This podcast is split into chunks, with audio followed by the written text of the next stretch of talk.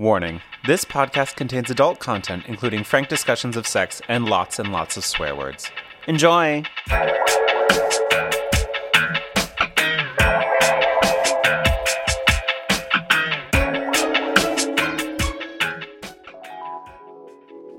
He let his weight press down. She loved the feel of him pushing her deeper into the mattress. She twisted her limbs around him, pulling him closer, kissing him harder.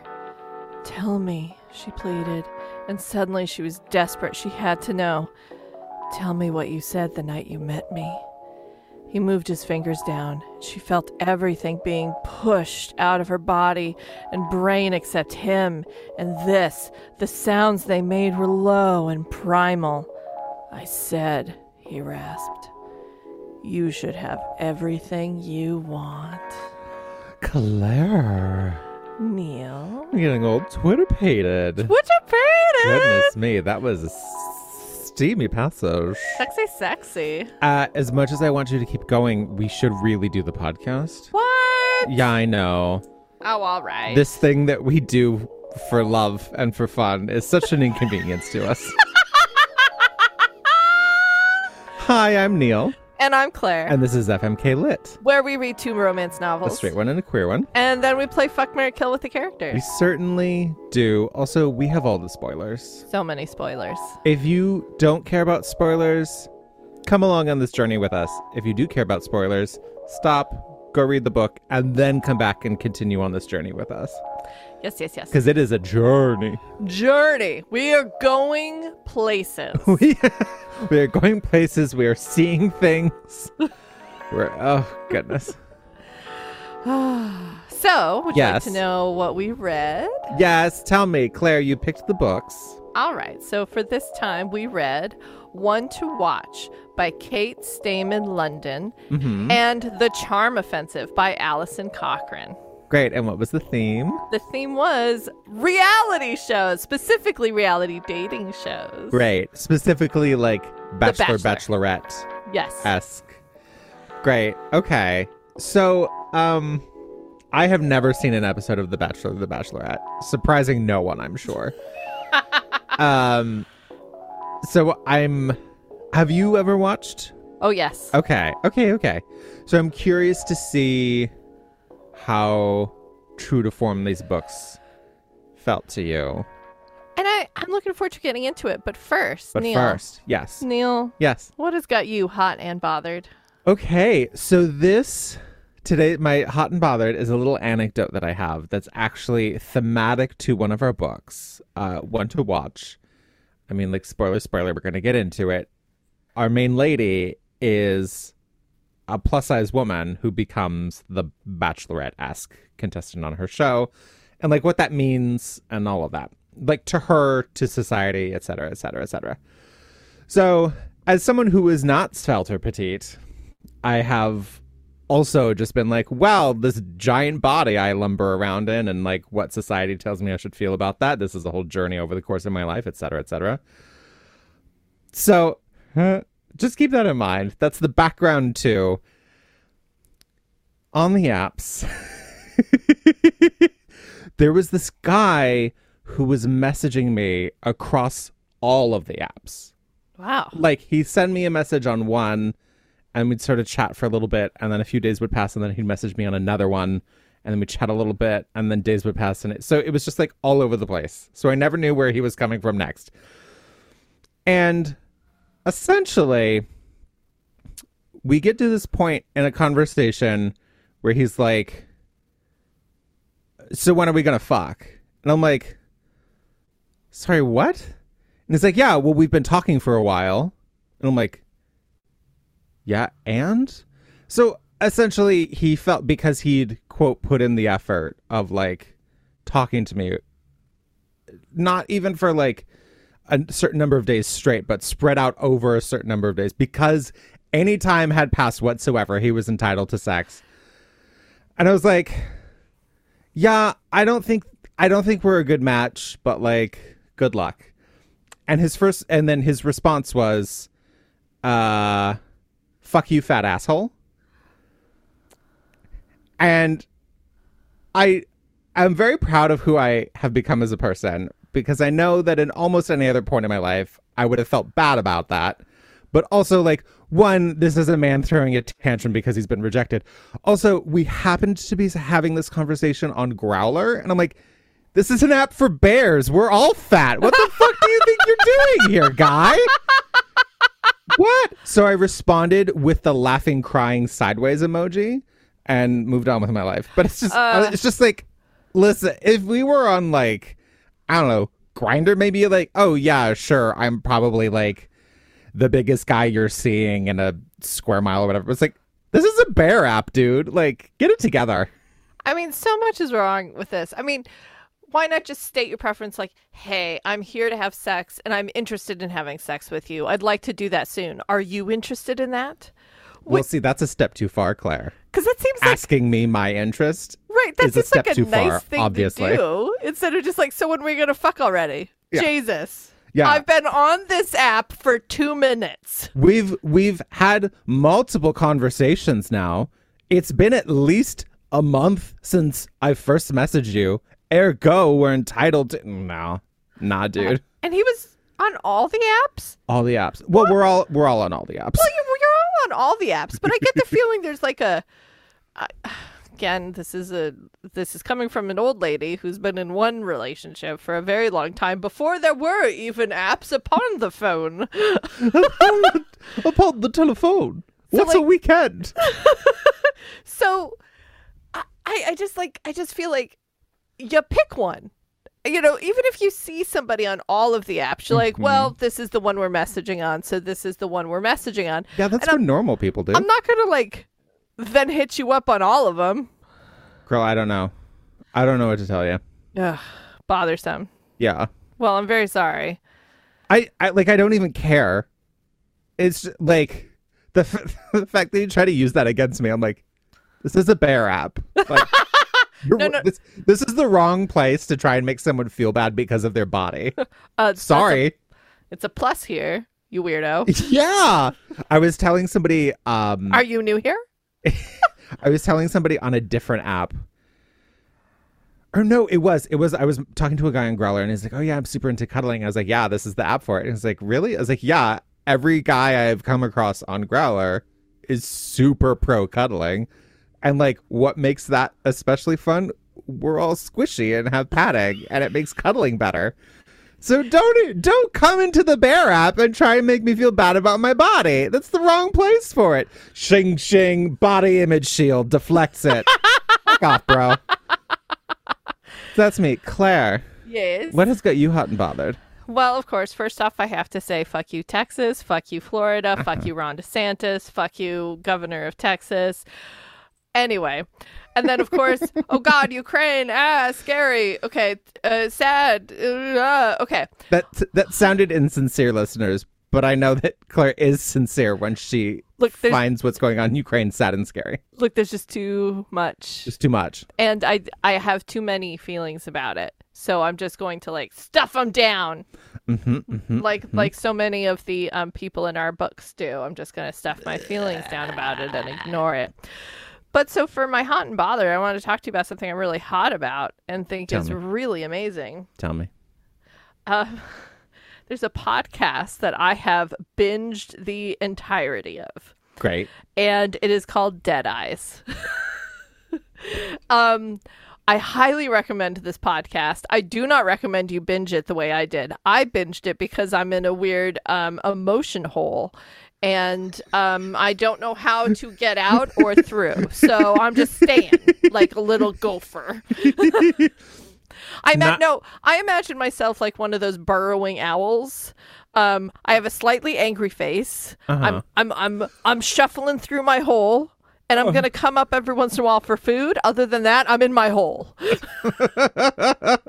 I meant to be in the sky? Indeed. Yeah. yeah, Have yeah, I yeah. chosen the ground? I have. also, I don't know why, but I feel like it is unacceptable that we've read as much Chuck Tingle as we have, and nobody's fucked an emotion hole. Uh, Chuck Tingle. I I I know you're listening. I know you're listening. Um, um, emotion hole, please. Yeah, as an as an orifice for sexual pleasure. Anyway, but I want to recommend a podcast, Uh-huh. uh, and this this podcast is by Connor Ratliff, who is an actor and comedian who's been an improvisational actor and just kind of an all around journeyman for a long time. He is great and very funny. Dead Eyes is about the time he auditioned for the HBO miniseries uh, Band of Brothers. So this was in the year 2000 when he auditioned for this.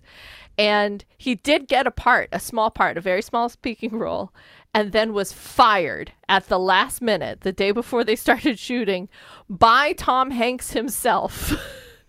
and he was brought in to this uh, re-audition for Tom Hanks because at some point Tom Hanks had said because he has dead eyes, and like it just it caused him to like reassess a lot of stuff. But honestly, that's just a crazy. It's a fun story that us as actors or as like people who've been in you know the fringes of the industry for a long time are familiar with or could have heard or felt a lot about or have emotions to or connections to and but the way he goes about it he talks to a lot of famous people like uh, jon hamm is in his first episode and they just talk about their connections connections to tom hanks but also um but also just what it's like to be in this industry in general. It's very funny. It's often very sweet.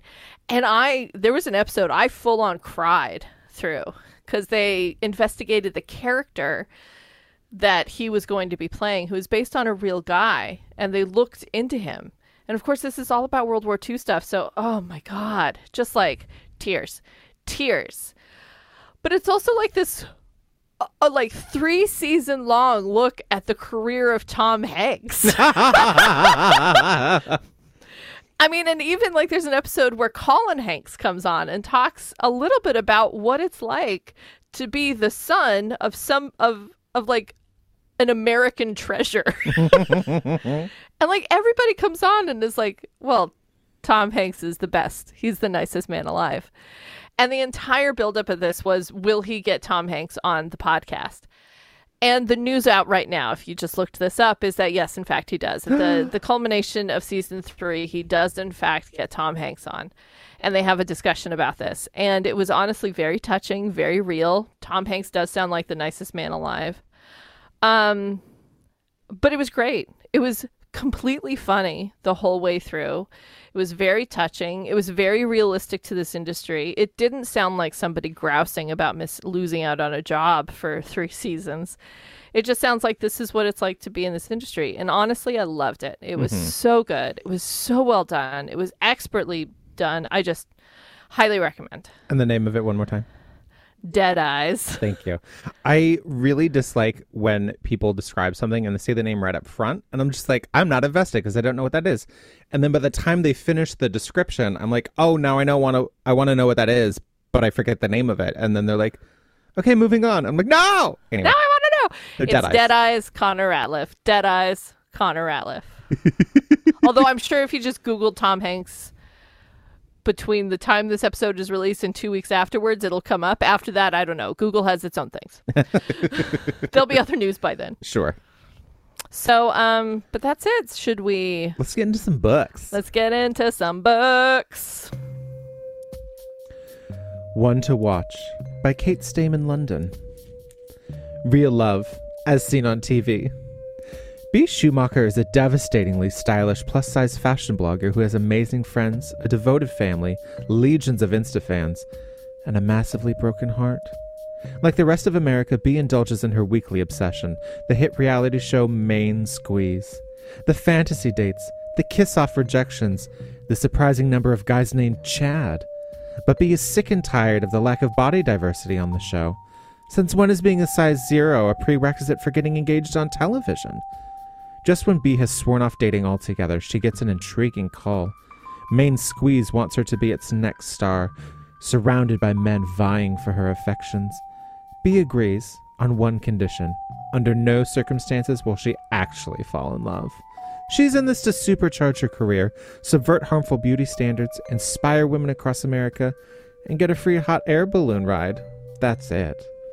But when the cameras start rolling, Bea realizes things are more complicated than she anticipated.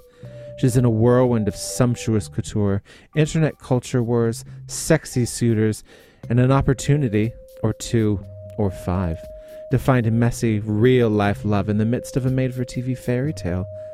In this joyful, razor sharp debut, Bea has to decide whether it might just be worth trusting these men and herself for a chance to live happily ever after.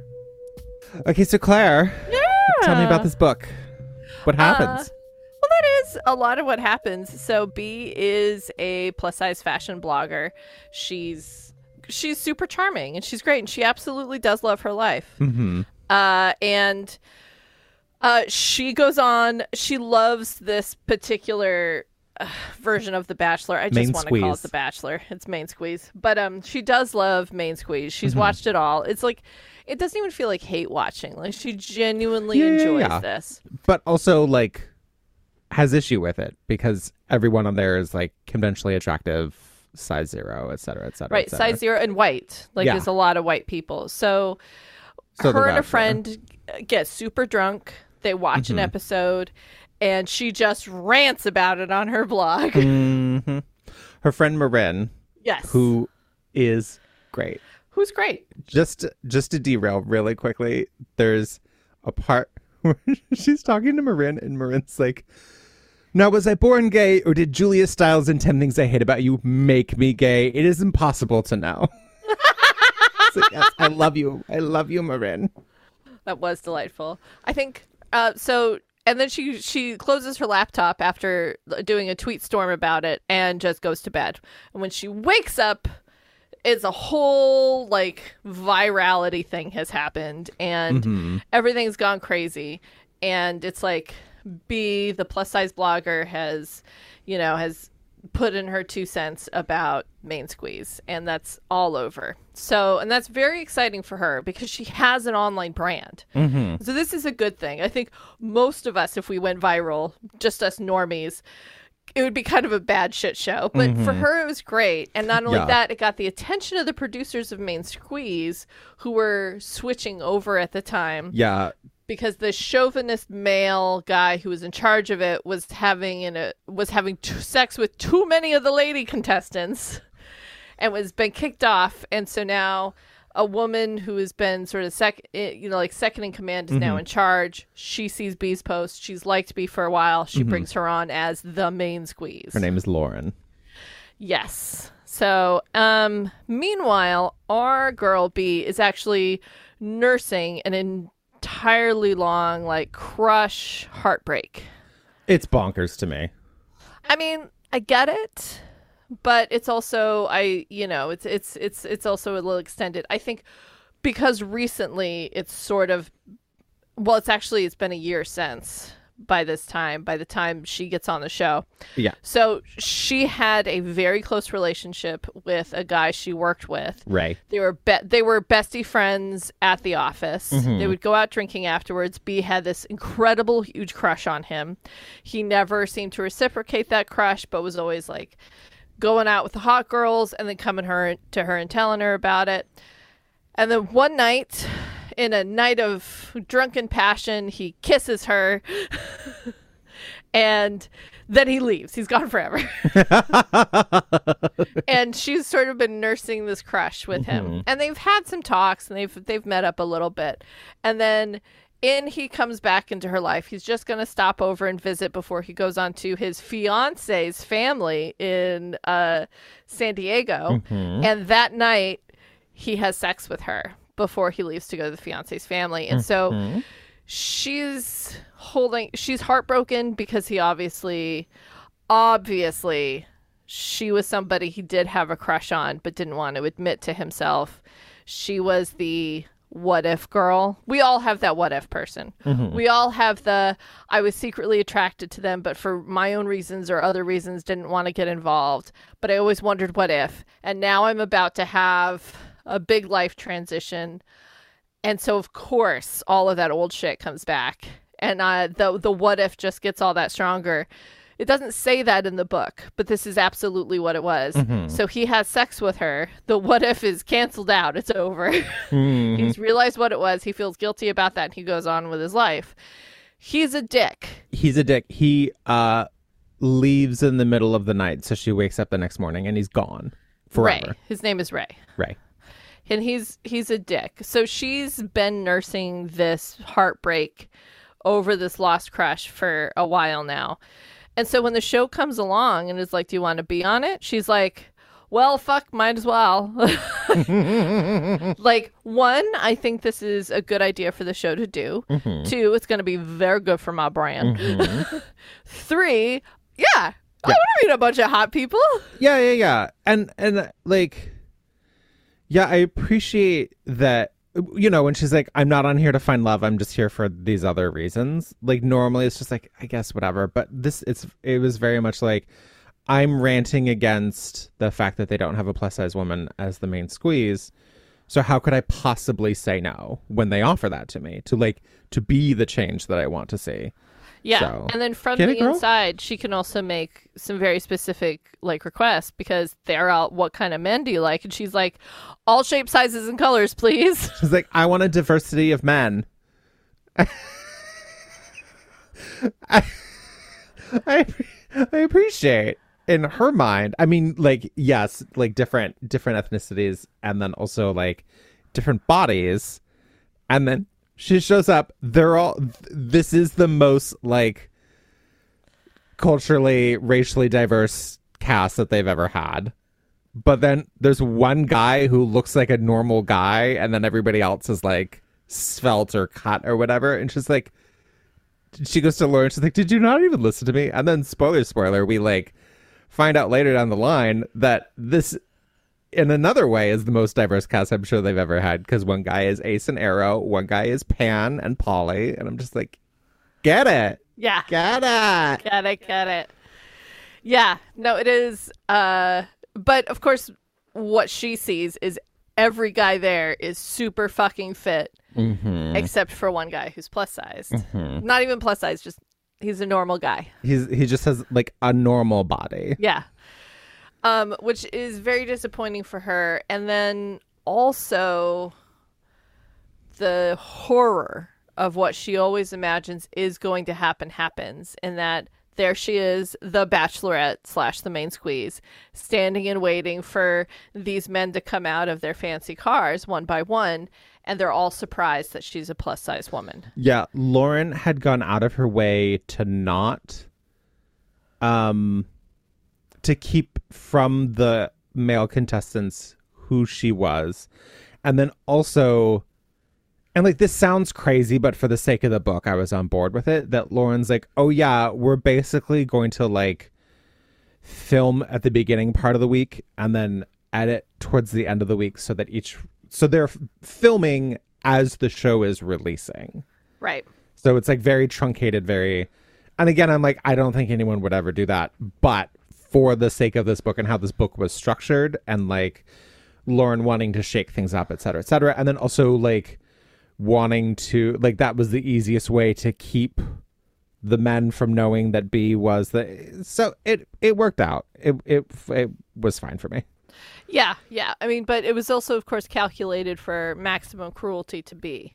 Yes. uh, because there were going to be people who are not attracted to that. We're not expecting that. Could be attracted to it, but weren't expecting it in this case. Mm-hmm. And it showed on their face the moment they saw her, mm-hmm. which is which is cause just got a kill. And one guy walks out, which is was actually designed that way yep. again for maximum cruelty by the show a lot you know to make sure that she looks as good as possible that's what the show's calculations are like they're we're, they're going to make as many of the men villains as possible so that she looks as good as possible which is of course a whole other like sort of problem so it's and and Lauren is very much trying to act as Bea's best friend here and trying to be like, I know I'm on your side, I'm on your side, I'm on your side. And part of me's like, oh, girl, watch out for this devil. Uh huh. This is going to be our. She's the villain. Lauren is the villain. Lauren is the villain.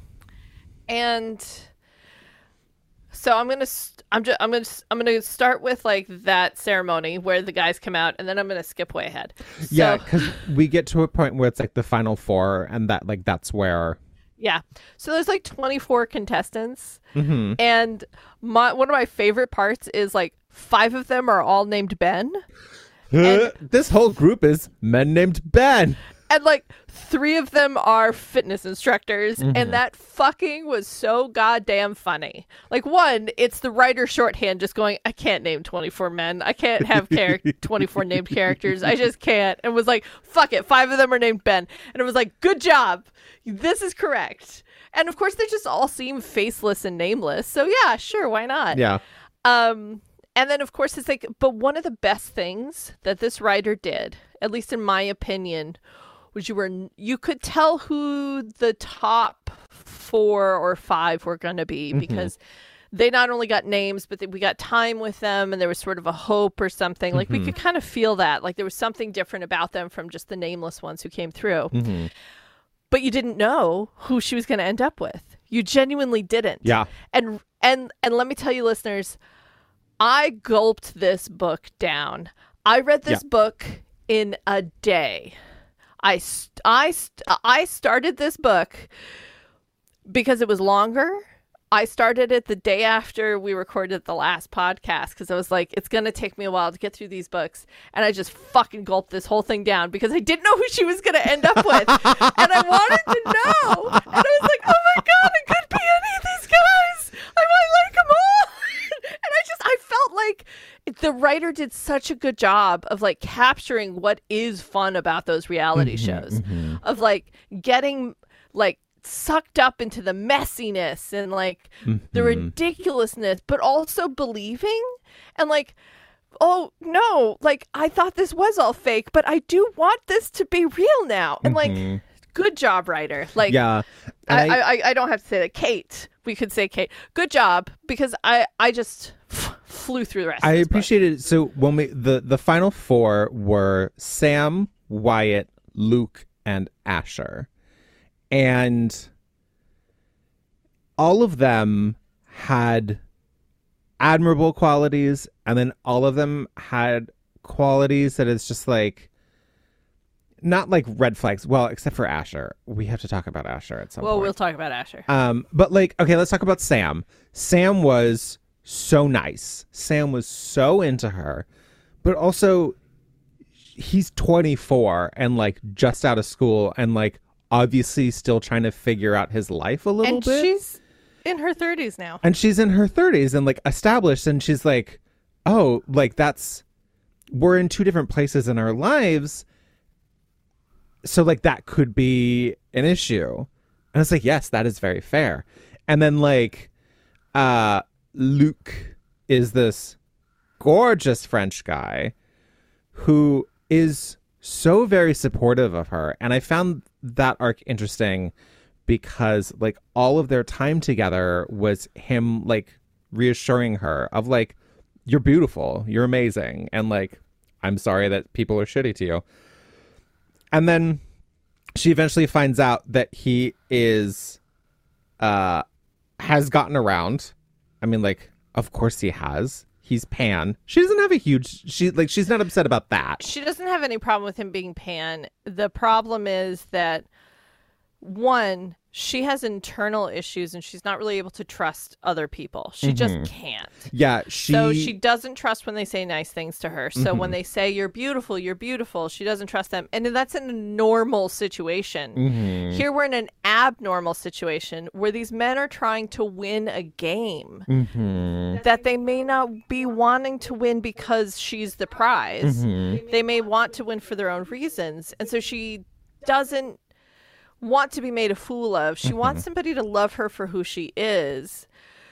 So she doesn't know if she can trust any of them when they say Right. that they do love her for who she is. And then we find out that Luke and Lauren have been sleeping together. right. And Bea's like, How could you? How could you? And Luke's like, No, I'm still super into you. You're you're gorgeous. And I think we could be great together. I just don't believe in monogamy. And I thought it was really well done because she's like, Oh fuck. I'm like, yeah, you never asked him about him and his in your conversations. Like all of their interactions. He was the only one though who was constantly like supporting her, which I appreciated. But it's like, yeah, you gotta ask him about him too. And then like Wyatt, who is like uh like corn-fed farm boy is very sweet very nice But then she comes to realize that he's asexual and aromantic, and he's like, because you know they like they ha- she has to or doesn't have to, but like it's expected that she becomes engaged and stays engaged for at least six months, so that as soon as the um like the fufura die down dies down, she doesn't it doesn't matter if they break up anymore.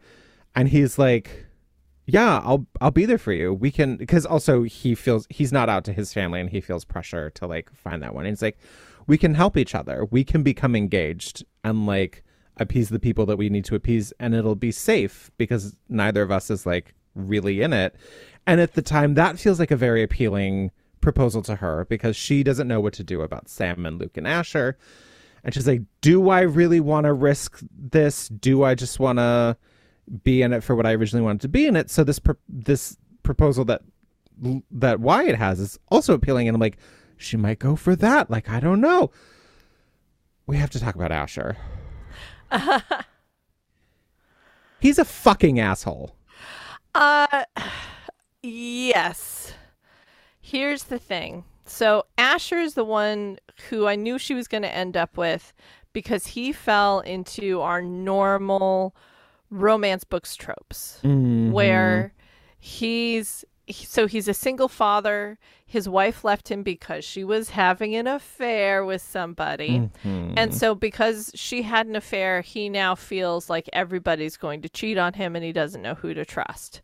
He's not very good at being communicative, so there's another trope, Right Um, away, he assumes that she's not there for love, that she's there for personal gain, which is kind of true. which is true. But he's also a dick about it. Yeah, which is weird because also many like and and also he's possessive. He's super jealous. Despite Yeah. the fact the thing is that she's dating all of these guys. Yeah, and uh, okay, reasons why I couldn't stand Asher. Um, one, he like expected her to be so honest with him all the time, and then there were so many moments where like like when they go to LACMA for that date and they start kissing, and then he pulls away. She's like, "What the fuck?" And it's not until later he's like, "Oh, I should have told you that." I have kids, so like I can't get too invested because I'm like what that means to the kids, which is fair. There's like several times that he's just like, "Oh, I should have told you before now that blank," Yeah. and yet, and yet, he basically because because it gets to the point where like she and is it, I think it's before she and Luke actually fuck. I don't remember, but it's implied that they have fucked, if not have have actually fucked. And then like it's the point in the show where she goes to like visit their families. And basically Asher's like, "Well, I deserve to know whether or not you fucked Luke before I introduce you to my kids." And she's like, "I guess. I mean, I understand why he's upset." I'm like, "No, he's a fucking douche. Stop it." Stop it. And then of course what happens? Okay, okay. I loved this book. I fucking loved this book. And we'll get into that. But then at the very end, oh, Ray shows up. And then it's Oh, no, we- we got to get into why Ray shows up because that's a whole thing. we can't just like say Ray shows up because he doesn't just show up. Ray shows up. Okay. So, okay. One of the things that this book has done better than almost every other book we read is all the stuff in it that's not the story. So there's like Twitter threads, headlines, text message transcripts. There's this like There's this amazing the fan message forum. Yeah, there's a there's a fan message form where it's actually like uh, it's almost like a Slack channel that has been put together specifically for brackets for be- for betting who's gonna win. Mm-hmm. Yeah. and it's adorable because there's a girl who's like a fucking taskmaster and she's gonna she's gonna make this happen and there's colin who's always fucking it up and she's always angry at him and they're always like and he's brand new to this thing and everybody's chit-chatting and she's always yelling at people to follow the rules mm-hmm. and so every couple of chapters you get some of them talking about what they just saw in the episode and then at the last one she and colin get together and it's a romance and a romance and It then there's so the cute. two the two podcast hosts. Uh-huh. And it's like snippets from beginnings of their episodes and one of the hosts like gets the other one hooked on the show and they talk about it. And it's all done very well because all of those things are very charming and funny and then they are also very effective at communicating what has happened and what's going on uh without feeling like an info dump. Also this author did not hold back about how cruel angry men are to fat women on the internet No, yeah. I really appreciated that. Yeah. Like just and these are all messages that I've not not just seen but have been sent to me Yeah. like just like angry messages, Yeah. like weird and like the one you said just like well then I'm you know, well I'm angry about something else or I'm angry cuz I'm throwing a fucking fit so I'm going to call you fat. Like and, I- and that was great. I brought all this up because uh, th- there's a, a very important moment of my reading experience that I need to share with everyone. So then, one of these like sort of interlude sections is Ray sends uh, Bea an email after having seen that she's going on the show, and of course he's fucking mad. He's like, "What? You're going on the show and you didn't even tell me?" Even though it's been a year and he has not returned any of her phone calls or text messages. So of course he feels entitled to her time or whatever. Um, and basically he's like, "I've been trying to call you and text you," and of course she doesn't have her phone on her anymore. And it's like, so just please, like, em- I'm sending you this email. Please step up. And when he's when when I read that part, when I read that it was an email from him and the place and where it was in the book, I said out loud in an empty room, "Now!" like, not okay, Ray. But then he gets in touch with uh the producers, and then they he like gives his sob story about how he broke up with his fiance because he's realized he's in love with Bea, et cetera, et cetera. So they bring him onto the show and spring him on her. He becomes one of the one of the surprise final contestants. yes. So when she, uh, so when Wyatt leaves, Mhm. um, so it's just supposed to be the three last guys, um, Luke, Asher, and Sam. Sam. Sam. Sam, Luke, and Asher. No, Sam, Wyatt, and Asher. No, Wyatt leaves. No, because she, but sh- no, she votes Luke off after. No, she keeps Luke. No, she doesn't. Yes, she does. No, she doesn't. Yes, she does. No, after she finds out that he was sleeping with Lauren, no, she gets rid of him. She gets rid of Wyatt. No. Yes, she's gonna keep Wyatt because he's the one to like. She's like, I've you know Right, promised. but she keeps him longer no, no, than no, Luke. no, no, no. So she's going to keep him and get rid of Luke. Like that's the thing right, she's so gonna do. so it's by the time Ray shows up, it's Wyatt, Sam, and Asher. no, she gets rid of Wyatt because she's like, Wyatt, I'm gonna keep you, and then she's like, I can't, I can't actually do that because she's she started to believe she might actually be in love with one of these three other guys. Oh, And so oh. she doesn't want to keep Wyatt when she doesn't have those feelings for him. But then she also gets rid of Luke later before Yes. Ray shows up. that is correct. You're correct. But she does get rid of Wyatt before she gets rid of Okay. Luke.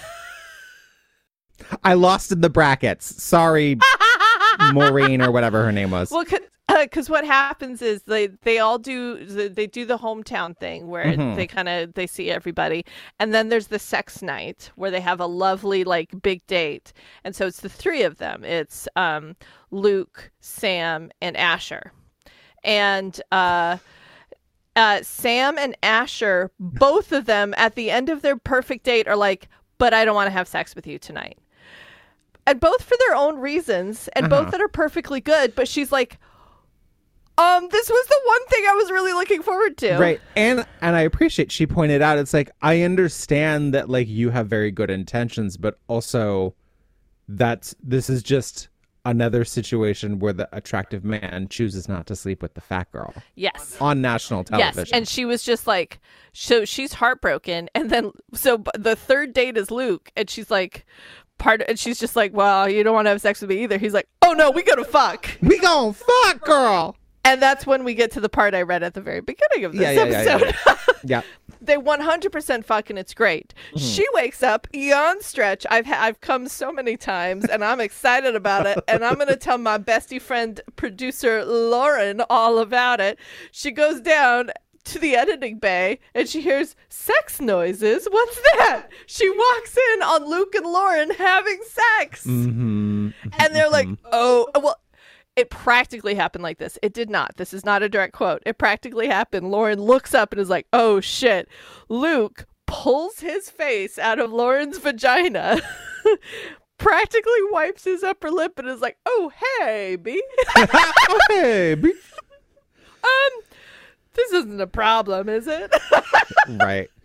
Um, and then, uh, so when Ray shows up, so, yeah, then Luke is off. Luke is off. so Luke is gone. Wyatt's gone. So then it's Sam and Asher, and it was going to be Wyatt, but he leaves.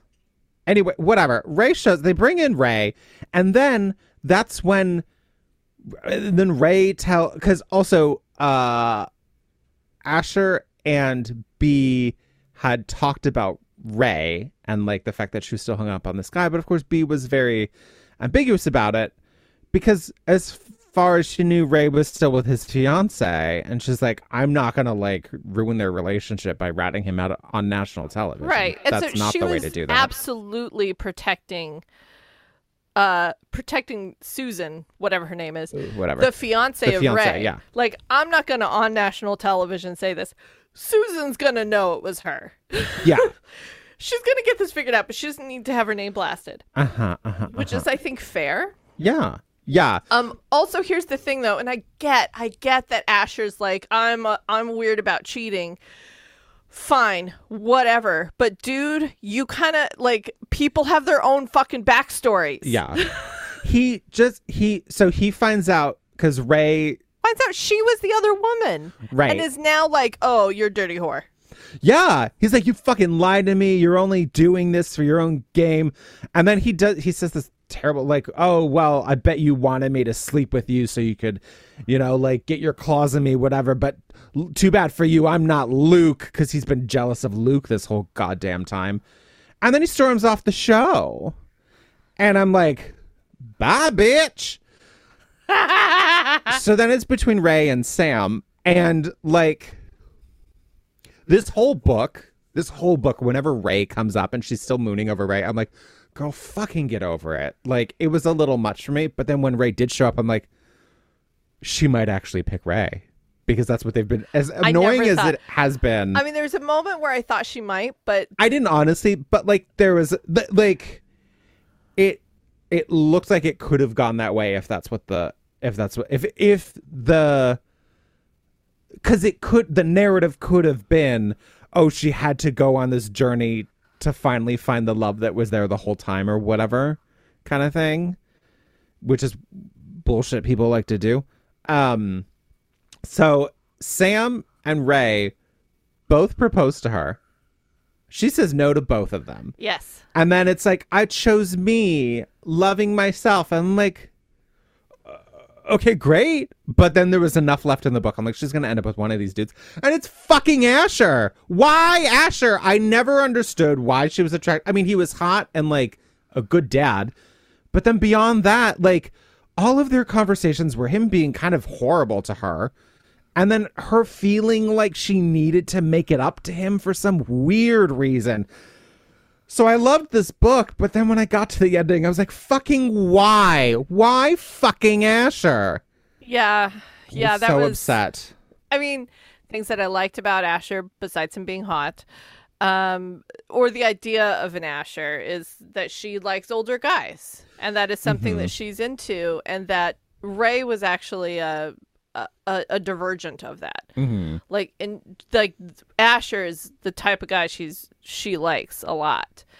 Um, the other thing that was that I really did like about Asher, and I thought this was a great moment when they were in LACMA at the very top, he wants to tell her something real, and they haven't had any time to be alone together. So he fills the monologue that he tells her with curse words because he knows they can't use it in the edit. Mm-hmm. And so everything he's saying to her is real. Mm-hmm. It's about her, and that makes her more comfortable with him. That that moment was great. I really did appreciate that. But then later, he like he realizes he's in love with her. So then he he goes to try and track her down in L.A. and they run into each other in LACMA, and she's like, "What the hell, bro?" And he's like, well, if you weren't here to see me, what are you doing here? And she's like, because I fucking like art. Like I told you, this is one of my favorite places. It's not about you. And he's like, "Blah, blah, blah, blah, blah." Like, I'm so upset about it. but I loved the book. I really enjoyed reading it. I really and did like too. Bea is a boss, and I love her. I know. I, I I thought like the complexity of her issues around her body was treated really well. Mm-hmm. In that you can't just feel perfectly good about it, even if your job is to feel perfectly is to say that you feel perfectly good and proud, like that it's a journey. Mm-hmm. Um, I liked that we really didn't like there was delicious food that was Mhm. around, but we really didn't get into the emotions of food. Mm-hmm. Like it was just eating for eating's sake. Yeah. And we didn't spend a lot of time on it, which I thought was really delightful. That um I I also there was all the talking points that you ever see on the internet about like, well, you're not my doctor, so you actually can't tell if I'm healthy or not. Like Mm-hmm. but those weren't like dug into deeply. It was just like, no, I'm a human being Mm-hmm. and I deserve to be treated like a human being. And I thought that was great too. I loved that her family was super supportive. Like she had a good family who was nice. Her brothers, who like pulled that stunt on those asshole dudes. That was, It was great. That was amazing. That was great.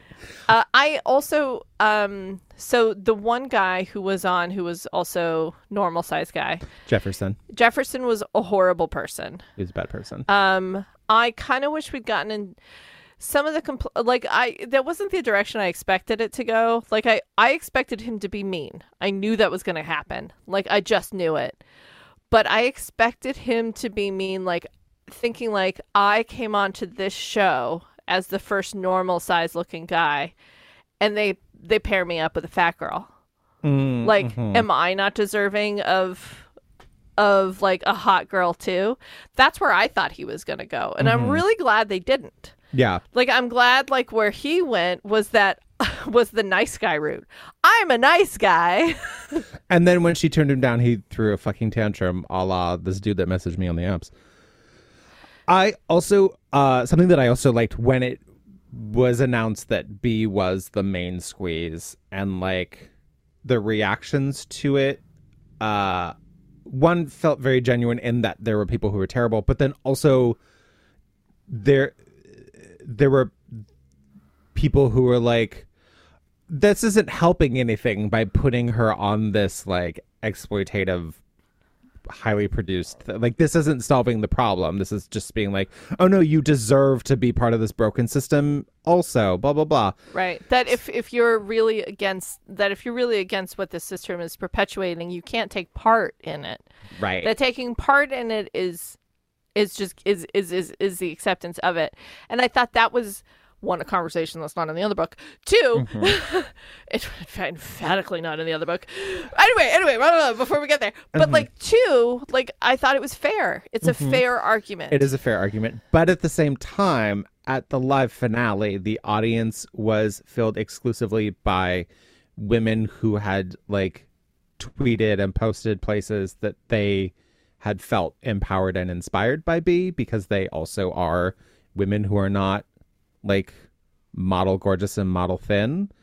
So like and that was a moment that they're like be here and they like shifted the light so that she was able to see that it was in an audience of women who looked like her who had been inspired because she looked like them. I was like oh that's so very sweet. We do need to talk we do need to talk about real fast that really weird date at the prom. Yeah so and that was with sam. No that was with wyatt. Oh it was with wyatt that's I remember, how she yeah. that's how the the way that we introduced that Wyatt was a virgin was on a date with Wyatt Bea and Wyatt went to an actual high school where they were throwing a fake prom with actual high school students. And then like Bea and Wyatt were named prom king and queen, but then the high school kids also voted on their prom king. right because they didn't know these people Right.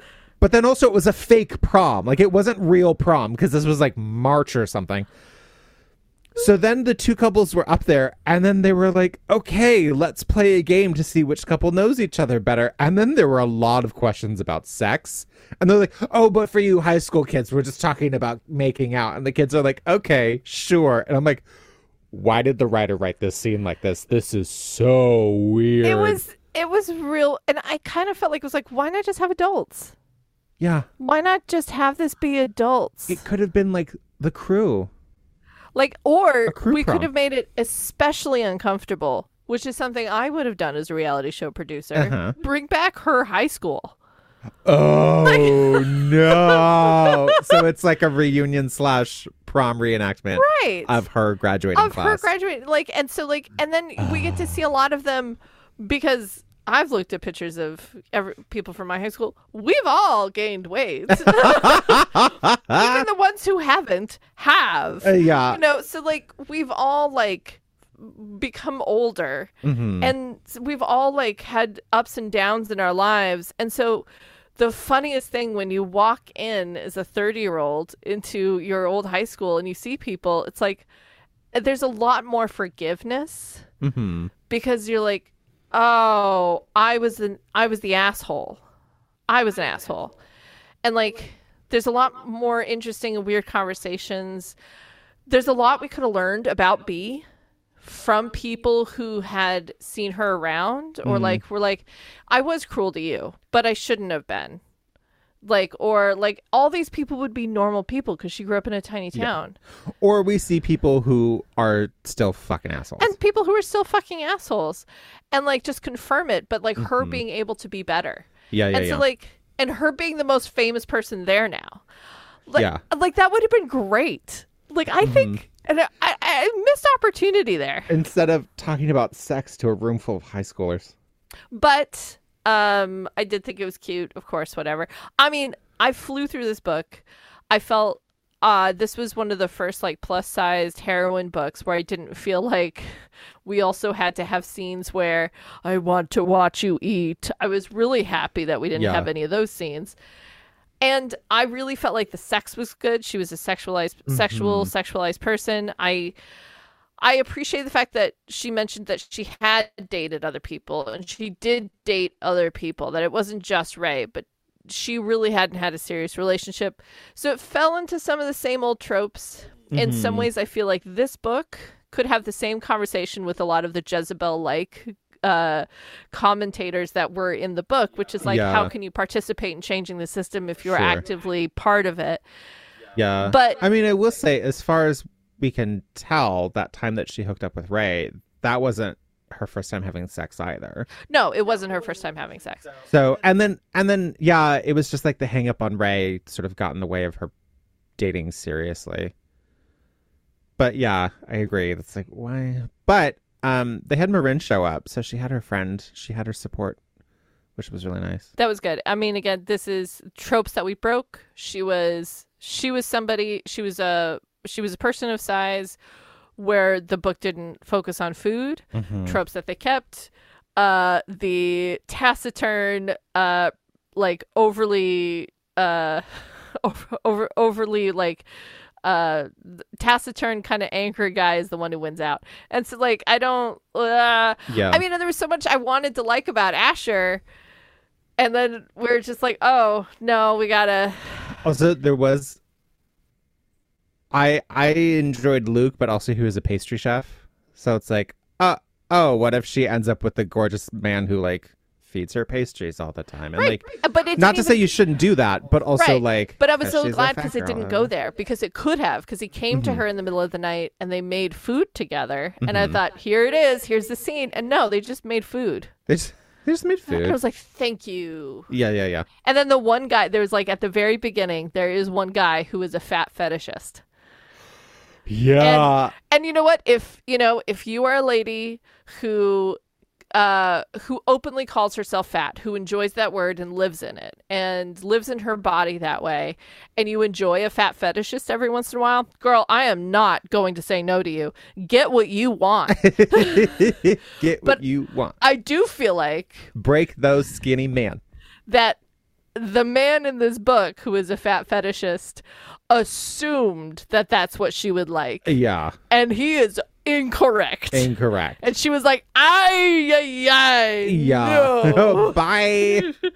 i mean you can have beautiful feet and thus every once in a while give in to a foot fetishist who is going to love on you but that may not be what you're into personally So anyway, uh, there was a lot to love in this book. It was super funny. Uh, I thought it treated a lot of complex issues with a lot of grace, mm-hmm. but also a lot of fun and a lot of mm-hmm. spirit.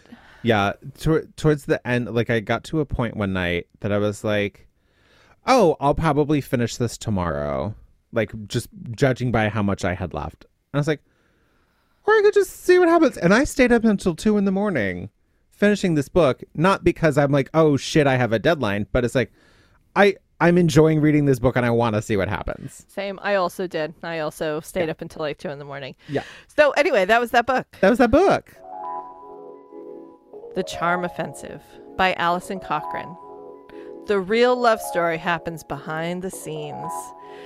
Dev Deshpande has always believed in fairy tales. It's no wonder that he spent his career crafting them on the long-running reality dating show Ever After.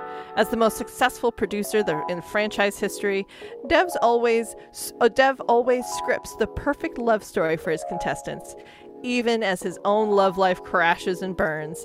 But then the show casts a disgraced tech wonderkind, Charlie Winshaw, as its star. Charlie is far from the romantic Prince Charming Ever After expects. He doesn't believe in true love and agreed to appear on the show only as a last ditch effort to rehabilitate his image. In front of the cameras, he's a stiff, anxious mess with no idea how to date 20 women on national television. As Dev fights to get Charlie to connect with the contestants in a whirlwind worldwide tour, they begin to open up to each other. Charlie realizes he has better chemistry with Dev than his co stars, and between the reality TV, uh, uh, but even reality TV has a script, and in order to find their way to happily ever after, they have to reconsider whose love story gets told and why. Uh, Neil, Uh um, before we get to was that that book? huh. So we just said I finished one book in a day. Uh huh. It took me the full two weeks to f- read this book. um, I would describe every page of this book as its own unique chaos that I felt inflicted with. Uh huh. And I I kept thinking to myself, uh, no, no, no, no, no. This is just you in your emotion hole, unable to like focus. So I, I did all the things I normally do with books when I have to read them and I'm having a hard time. Neil, I finished this book last night at 3 a.m. I finished this book last night at 3 a.m. because I didn't want to be reading it when you came o- over because I would read a page, go, oh, no, no, no, no," and then put it down and walk away. And my husband would yell, Claire, read the book. anyway, this took me two weeks to read. And Neil, Okay. tell me I about am- your experience of reading this book. I'm so glad that you said that because reading this book was a s such a slog for me, and I'm just like, clearly it's me. I don't know. I'm like already because okay, so I've never been interested in The Bachelor or The Bachelorette. In fact, I'm actively repulsed by them. So I'm like, oh, I'm just like sick of dealing with that in these books, or I'm just this is but uh, it was also hard for me to get through this book. Um okay. Okay. I'm going to i'm going to explain the premise and a lot of this is stuff we find out like three quarters of the way through because it's part of like the backstory and the character development whatever whatever whatever. Okay.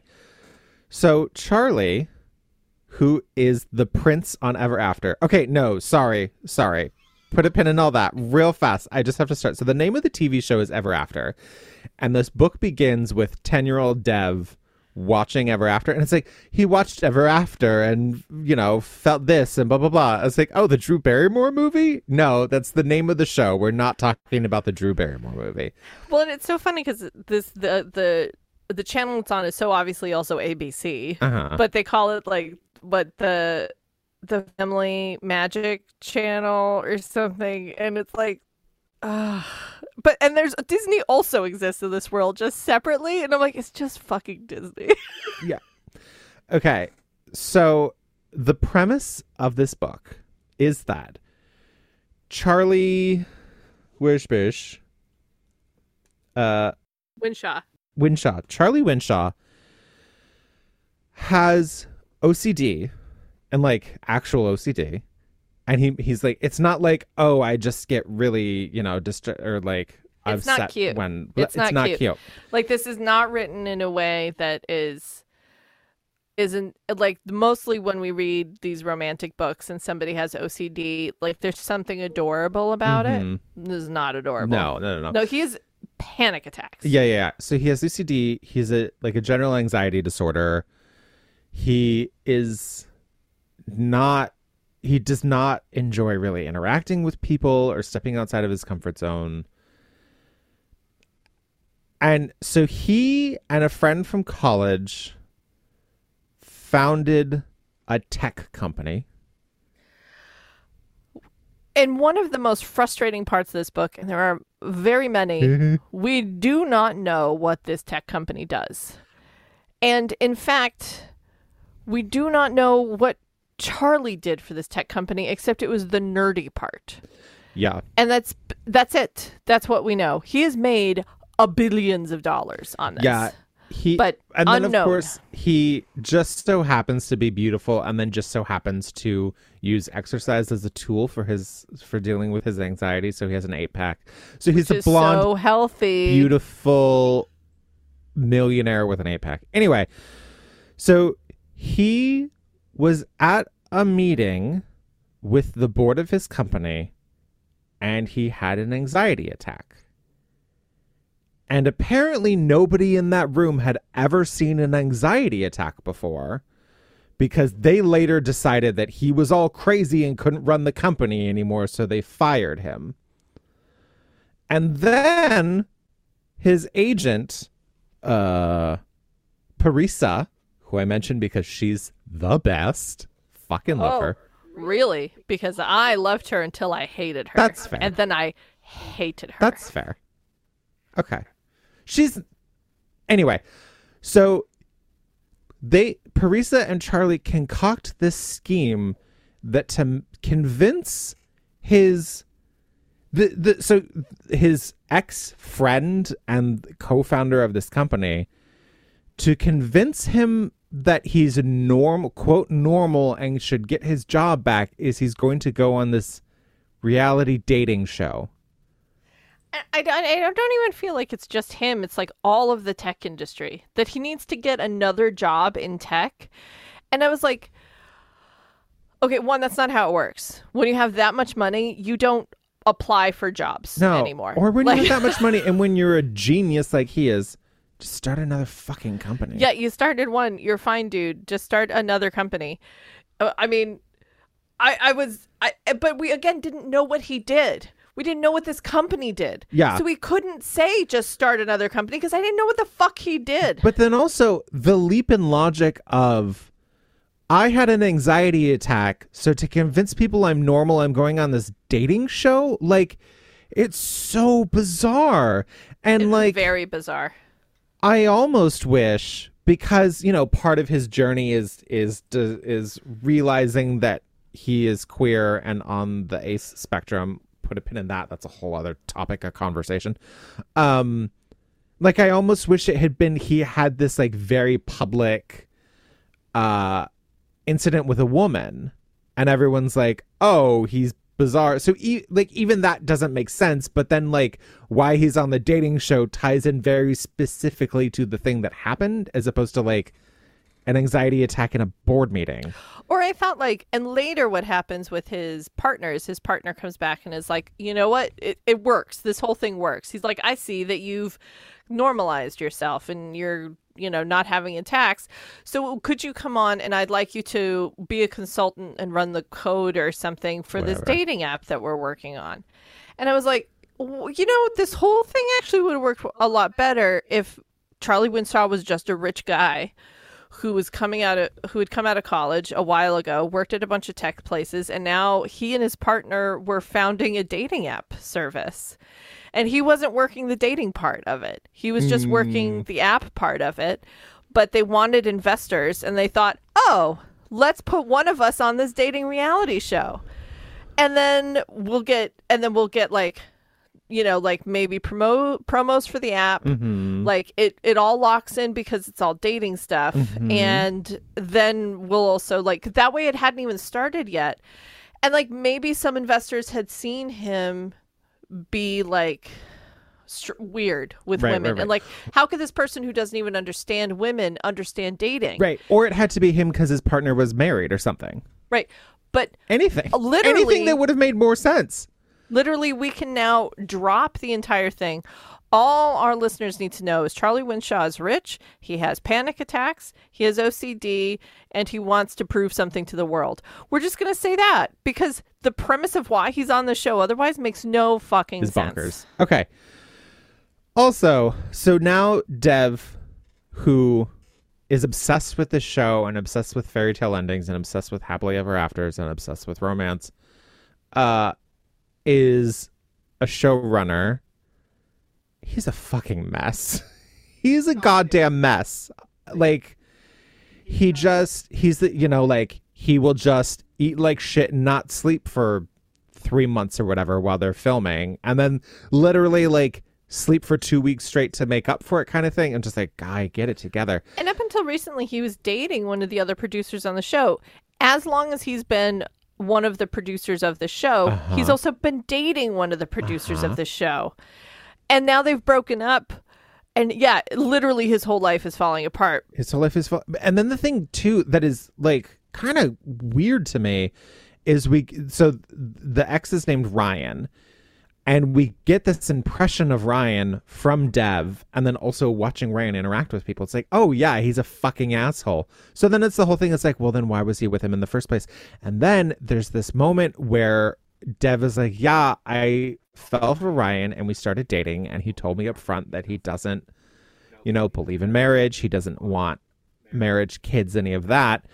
But I thought I could change him. And I was like, okay. Th- again, this is another book written written by a woman that I assume to be straight about two queer men falling in love. She is not. oh, okay. I, I did look her up. Okay, great. Um, but this whole like I dated this guy because I was certain I could change him. Like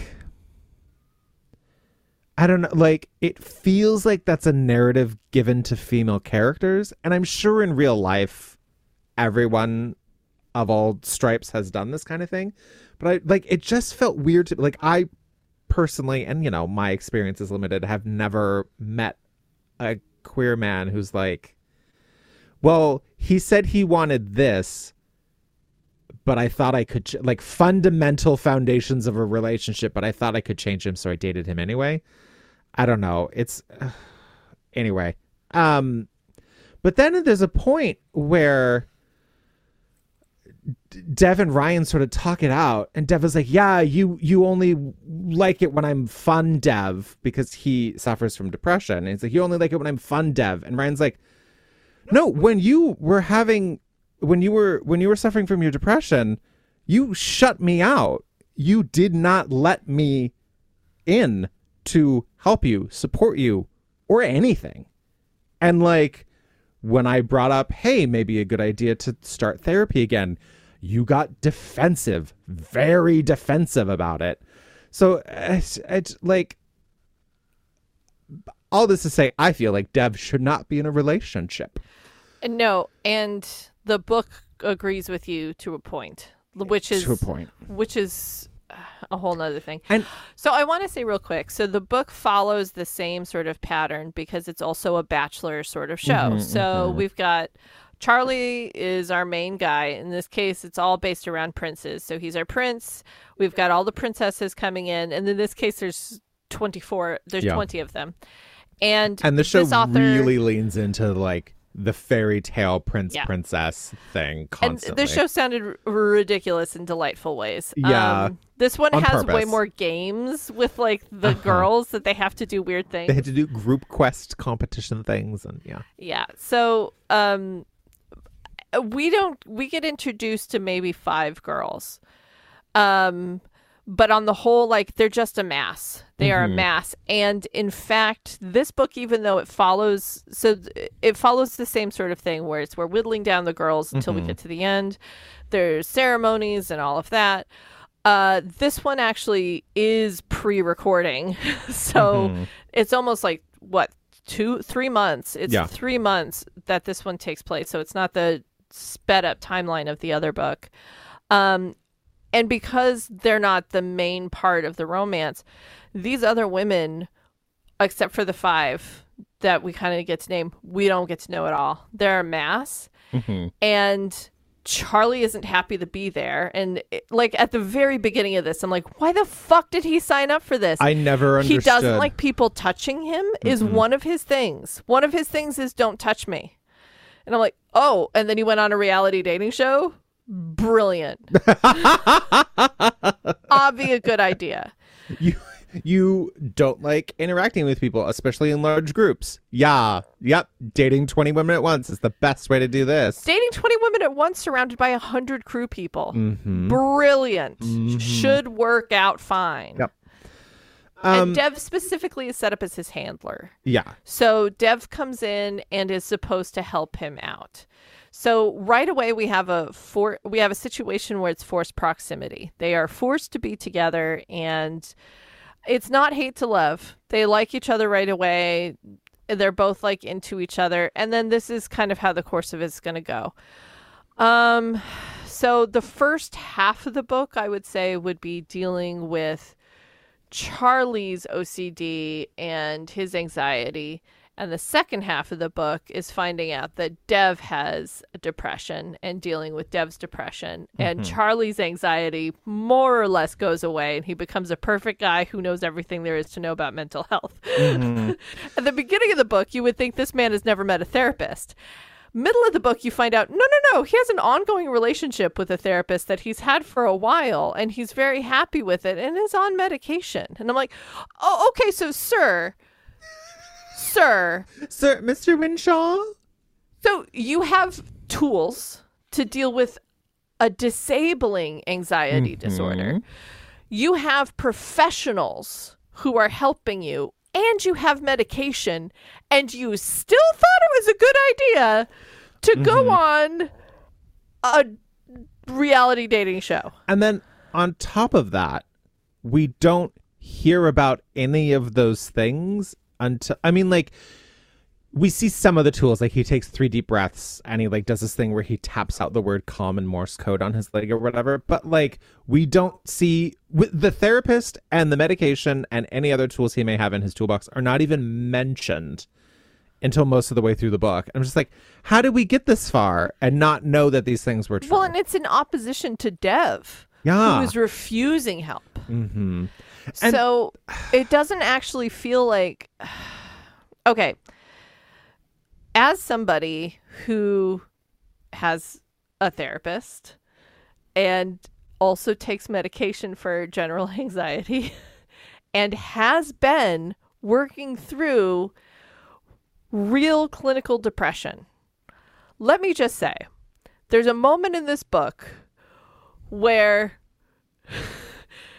Dev, Dev's no no, where Charlie's friend Parisa looks at Dev across the room and diagnoses him with clinical depression after having only met him thrice. and I'm like, no, bitch, that is not how that works. that is not at all how that works. And not only that, how Dev's depression works while it has the rhythms of a lot of depression and mm-hmm. every and a lot of people's depression is different.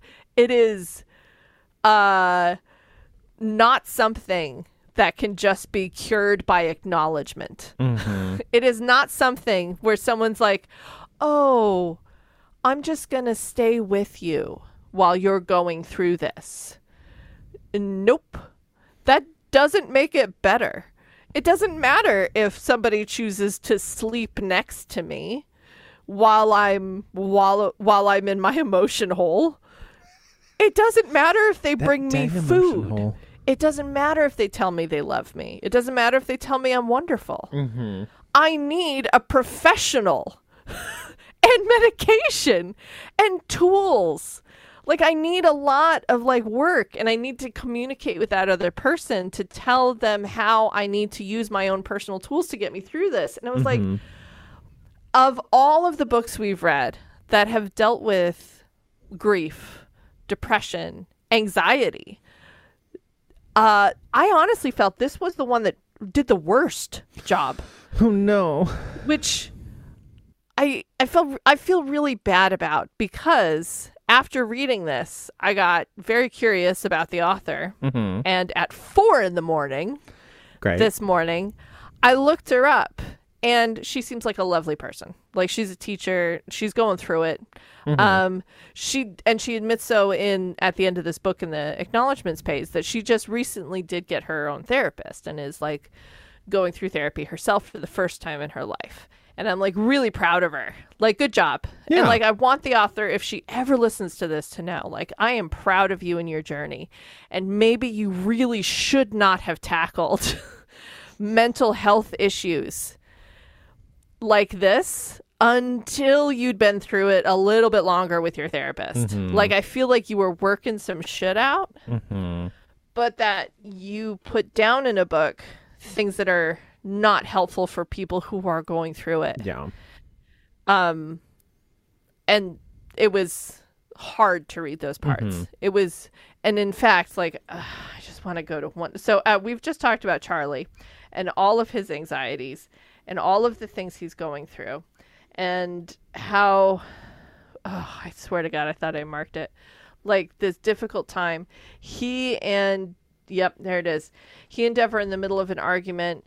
He's trying to convince Dev, like I, you know, I. He says, Charlie says, Needing therapy doesn't mean you're broken. I've been in therapy for my OCD since I was 12. Again, why did this man go on this show? and not because I want to prove anything to anyone but myself. Dev snorts. Well, that's great for you, but I'm really fine. And then Charlie says, I could never be with someone who isn't healthy, Dev.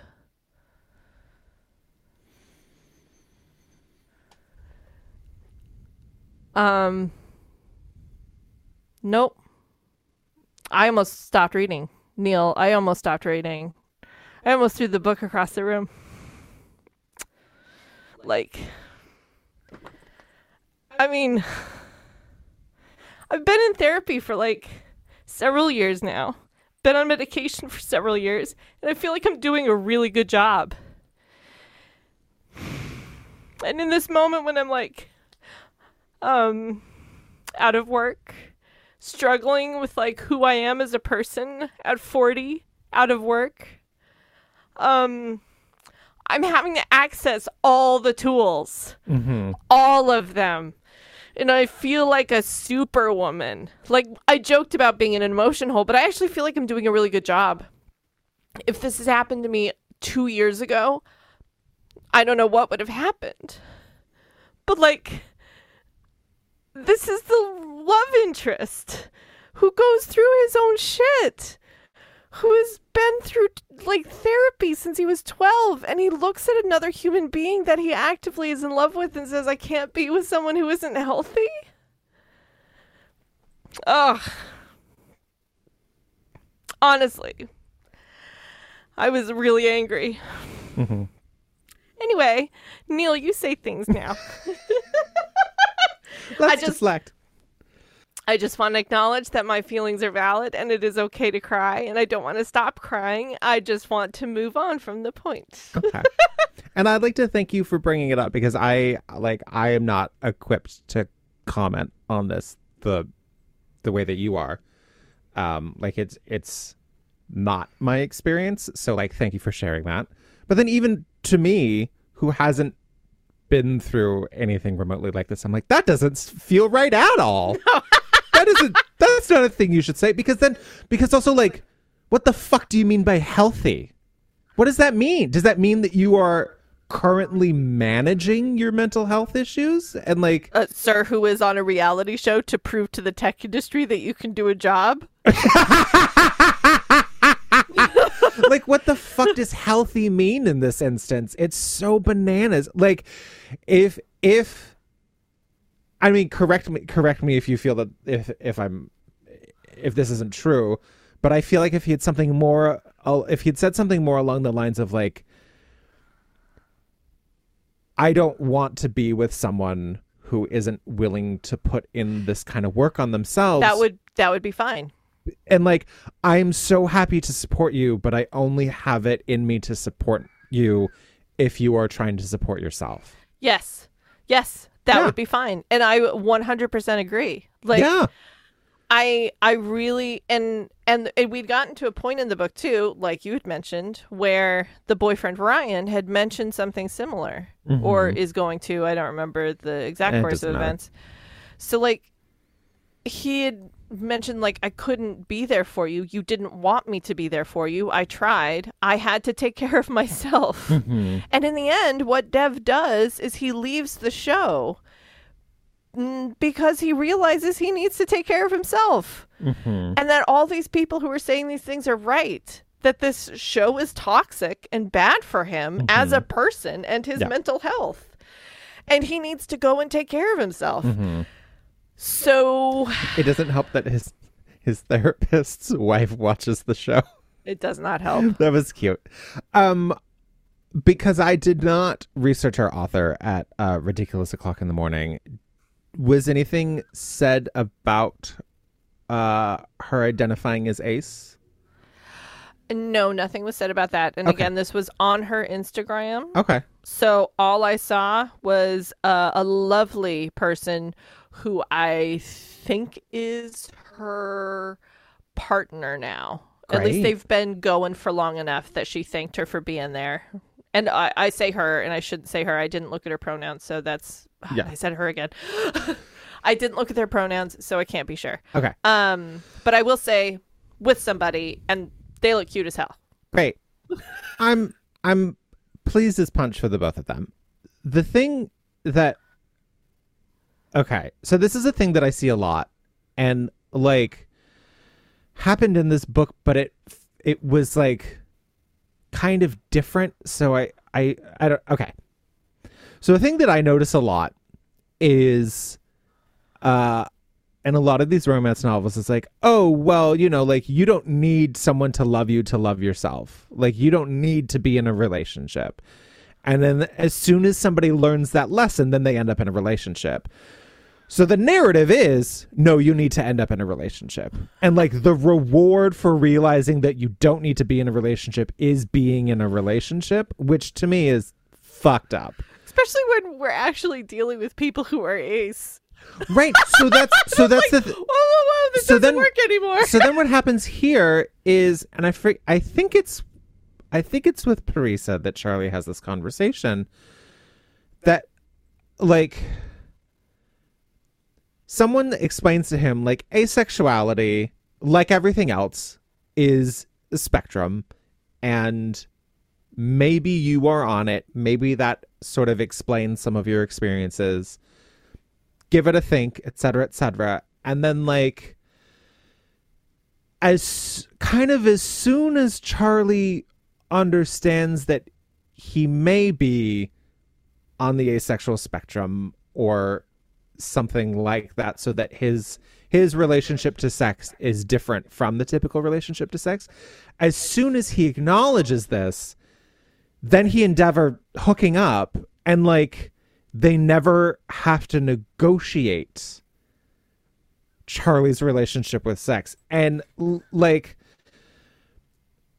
I feel that, and this is an assumption on my part, so ace folk, if I am speaking out of turn, let me know. But I feel like if there are two people who are in a relationship and one of them is ace and one of them isn't, like that these two people approach sex very differently. Like that's a conversation that has to happen. That's something that needs to be navigated. And sometimes it's very simple that the person who doesn't identify as ace is like, oh no, yeah, like should be f-. like we we still like match up enough that it shouldn't be an issue, or like that's when you contemplate maybe opening up the relationship or something. I don't know. There there are a lot of different ways to navigate this, but it's still a conversation that needs to be had.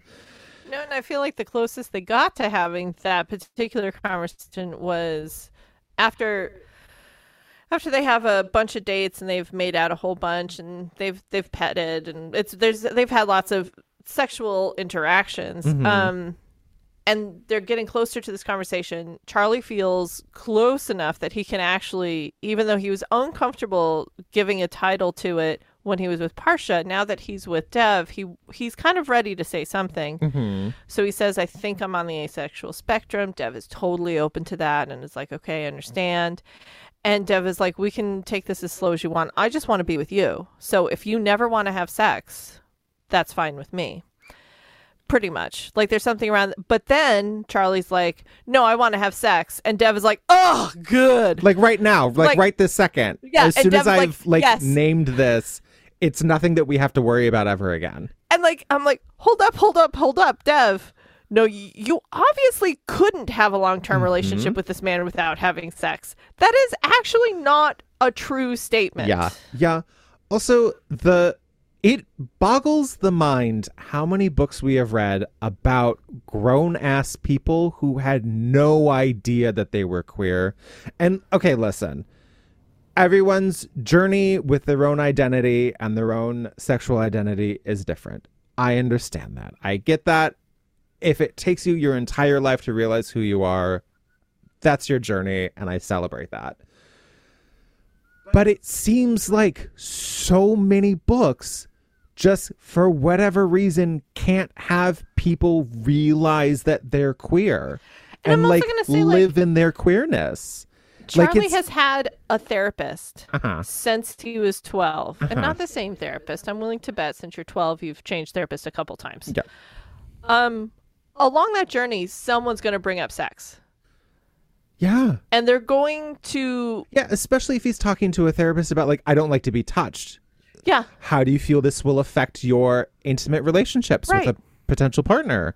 It should have come up. right. And and Charlie would have absolutely because he has had dates with girls, Mm-hmm. and he has kissed women before, Yeah. and it does seem like he's done more than kiss, See, I wish not that- have sex. yeah. But like there was a moment where because he was making out with a girl Uh-huh. uh, on the show and he pulled her into his lap. Daphne. And Poor I was like- Yeah, poor Daphne.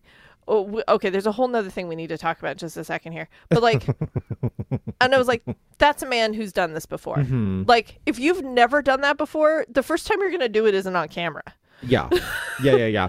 So, especially if you don't like touching. So, this is also again a conversation he would have had. Now, do I believe he would have worked all that out with a therapist? No, man, No. probably not. Like, because therapy is also uh, like the best therapy is often self-directed. Yeah. Here's what I'm bringing up today. Like, here's how this is mo- moving for me. Here is how I'm moving through the world. And the mm-hmm. therapist may ask, may pull, may give give mm-hmm. things, but like if you never bring it up, it's never going to come up unless the mm-hmm. therapist really wants it to for their own reasons or because they think you're avoiding it or whatever. And I'm just I'm sorry. This would have come up. Yeah. And I think another approach that that this book could have taken cuz cuz he was also a virgin, which like kind of makes sense but also uh, so like I don't know, it's like I kind of feel like there's a there's a how-to book out there that's like how to write queer romance and one of the steps is someone doesn't know that they're queer cuz that builds a lot of really great tension into your book. And just like again, everyone's journey is different, and it's it's not that I, d- I don't take umbrage with the fact that there are books about adult people who don't realize that they're queer. It's the sheer number of it.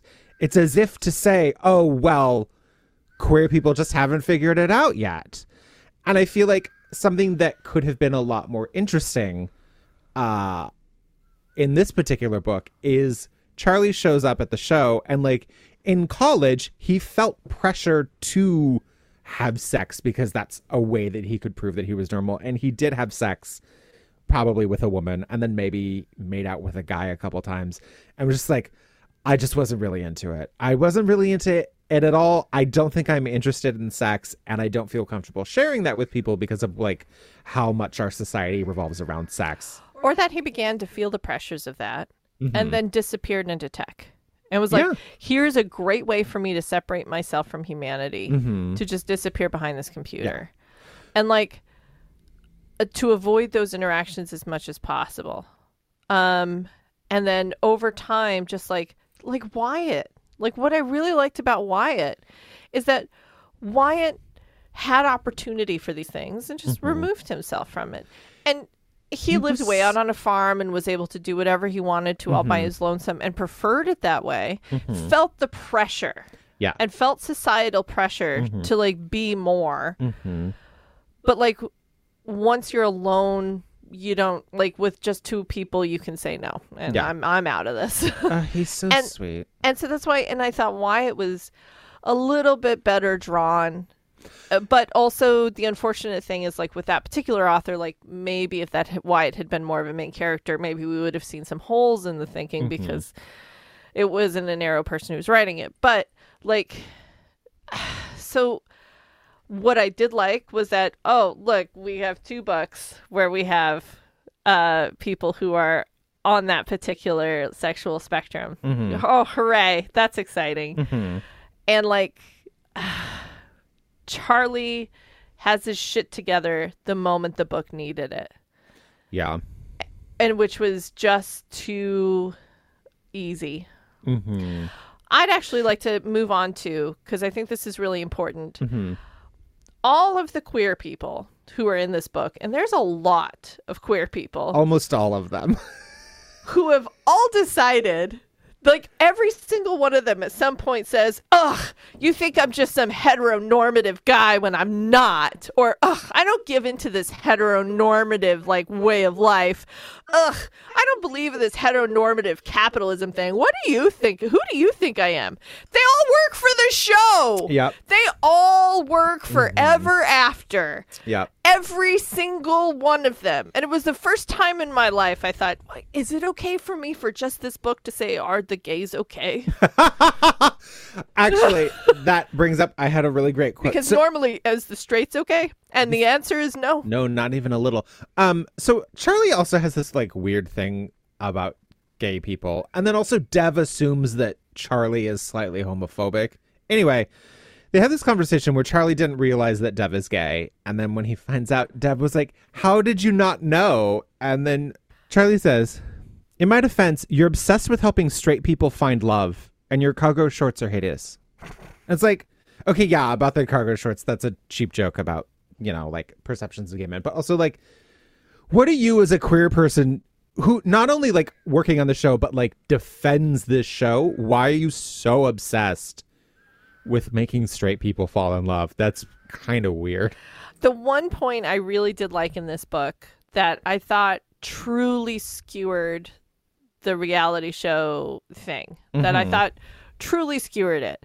Like the rest of it, I thought it was all obviously written by somebody who hate watches. Like Sure. not somebody who truly likes the genre, but h- enjoys hate watching it. Mm-hmm. The other book, I think it was somebody who truly did enjoy mm-hmm. and you know saw the fun in it and saw that there could be joy and excitement and like butterflies but um charm offensive did not does not see it that way mm-hmm. And, and but the only line despite the fact that fact except for making the women all out to be these horrific shark women who are in it for themselves mm-hmm. which oh, bothered the hell out of me Yeah, yeah. The first thing we, his best friend is Jules, who works on the show with him, and the first thing we hear out of her mouth is something really cruel, like you're fucking pathetic, blah blah blah. But it's like a cute little joke or whatever. Yeah. But the one thing that I think really skewers it is like, well, of course people find love on this. They're all straight white people from the same class stratosphere and who are all Christian And hot. and hot. They all have like a basic amount of things in common with each mm-hmm. other that they are already looking for in their future partners. These are already people who would date each other. Mm-hmm. The the the chances of them finding love is not remote on a show like this. Not at all. And under a pressure cooker situation, Mm-hmm. yeah, like you go through a traumatic situation with another person. I mean, we've been in theater long enough to know a lot of couples who come out of bad shows. Well, that's why we're sitting in this room, Claire, because we've been through trauma together in theater. Trauma, but like trauma does build a shared relationship and a shared experience. And then when you come out of that, I 100% agree that a bunch of these people are actually in love Mm-hmm. and really actually care for each other. And it's beyond just the sex stuff and it's beyond just like the we were in a pressure cooker situation. Like they really do love each other. Mm-hmm. I've believed that the whole time. Do I believe they came onto these shows for other reasons? Yes. Do I believe they stay on the show sometimes for bad reasons? Yes. Mm-hmm. Do I believe that they are lubricated with a lot of alcohol so that they can be a little bit more themselves or extra? Yes. And we saw this happening a lot with, I think her name was Megan, the villain Mm-hmm. of the season, that like they get cajoled and sort of pushed in a certain direction by the producers. and- Yes. yeah. So, like, do I believe all of that? 100%. But what this book points out is, yeah, and they still fall in love Mm-hmm. because the show makes it possible for them to. So, I thought that was 100% the best skewering this book does of reality TV. Mhm. All of these people who are actively against the heteronormative life that is being pushed upon them by mm-hmm. larger companies like Disney and ABC and all of those things work for the show. Yeah, and the boss, who's a monster, and they all have these moments of just like, oh, we're suffering through this together. Go get other jobs, kid. Like, Dev's been successful on this show for six years. If he wanted to, he could go get another job. In fact, he probably has to because the show only films for three months. Very true. Um, so just to wrap up the plot and to wrap up this book, uh, so Dev leaves the show after he and Charlie realize that they are in love. And to Dev's point, he's like, Charlie's like, well, we can be together. And Dev's like, no, you have to get engaged with one of these women for at least six months. And then what am I going to do? Go back in the closet and like be your dirty secret for six months? I don't want to do that. Fair, fair. So he leaves the show. And then just before the finale, all the crew shows up at his parents' house and forces him to watch the show. And essentially, what they did is um, were able to get the sh- the executive producer fired, and then re-edited the show so that it also included uh, Charlie and Dev. So it's like, oh, is he going to end up with this woman, or is he going to end up with his handler? And then at the live finale, they profess their love, and everything's fine. Yeah.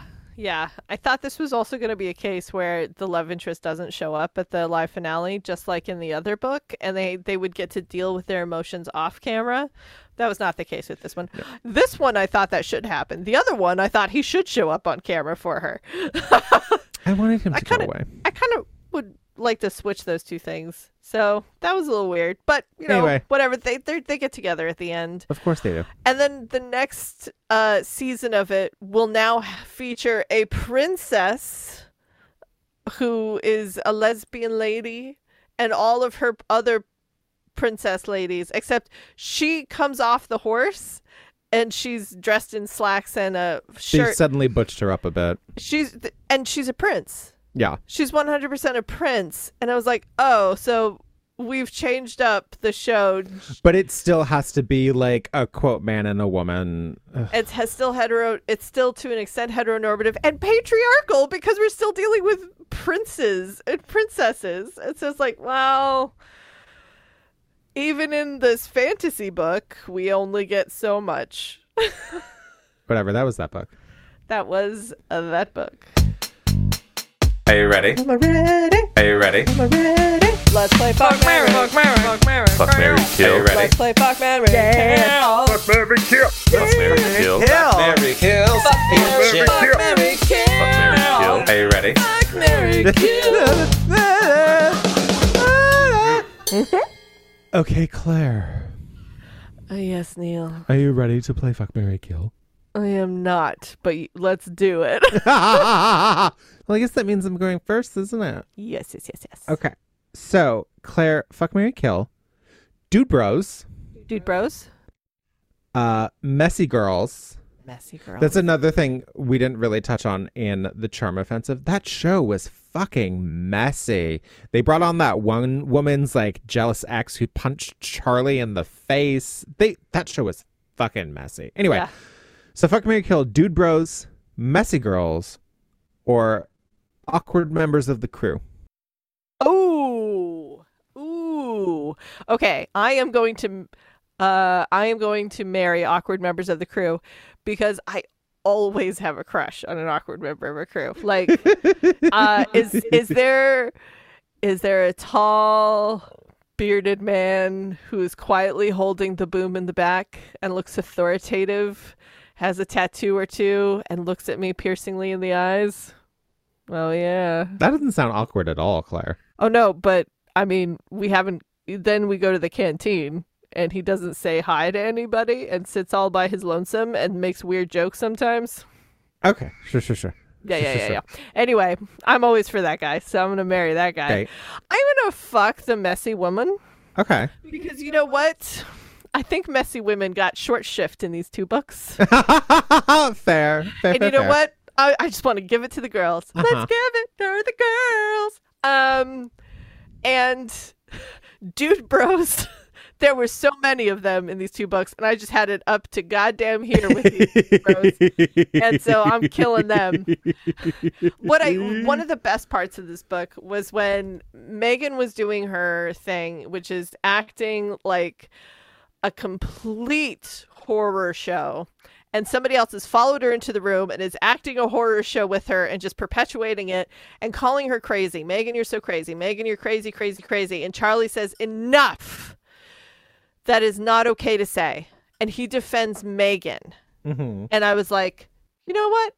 This is a good moment in this book. Good job, Charlie. Great. This is a person who's been through 12, like I say 12 years. I don't know how long because it just says t- since he was 12, who has been through therapy for that long, who mm-hmm. knows how to stand up for himself. That's the Charlie Winshaw we all want to marry. Mm-hmm, mm-hmm. Anyway, He also uh there's a scene where I think it was that same scene where then he calls Dev out. He was like, You just stood around all of you, you just stood around and watched. You just stood around and watched the like this woman who has been goaded into this behavior by a producer, like make a fool of herself and be abused. And you all just watched. And Dev Dev's like, It's my job. And Charlie's like, The fuck is wrong with you? yeah, I like that was a that was a good scene. And at that point I was like, yeah, Charlie, don't date this guy. Yeah. I honestly in real life these two would not be long together. No. Anyway, Anyway, I will do the same. I will also marry the awkward member of the crew. I will fuck the messy lady. It'll be f- uh, it'll be fun, but also a really bad idea. Yeah, 100%. And then I'll kill the dude, bro, because you know I've worked in tech. I've worked in finance. I don't want to do that anymore. Um well then I guess it's my turn. Yes, please. Neil, fuck Yes. Mary Kill. Farmer, Uh huh. professor, Uh huh. pastry chef. Oh, by the way, these are all hot. And they're none of them are the actual like Asher. Like it's Okay. Ash this Asher is not a choice. Okay. It is a professor Okay. of English literature. Okay. He's gonna read poetry to you after you fuck. Good poetry. Okay. I think. Oh gosh. Okay. So, of this, uh, well, mm, uh,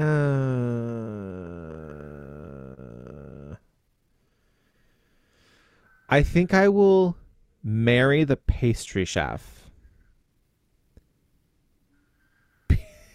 after I was like, oh yeah, the fat girl ends up with the pastry chef. I'm like, this fat girl's marrying a pastry chef.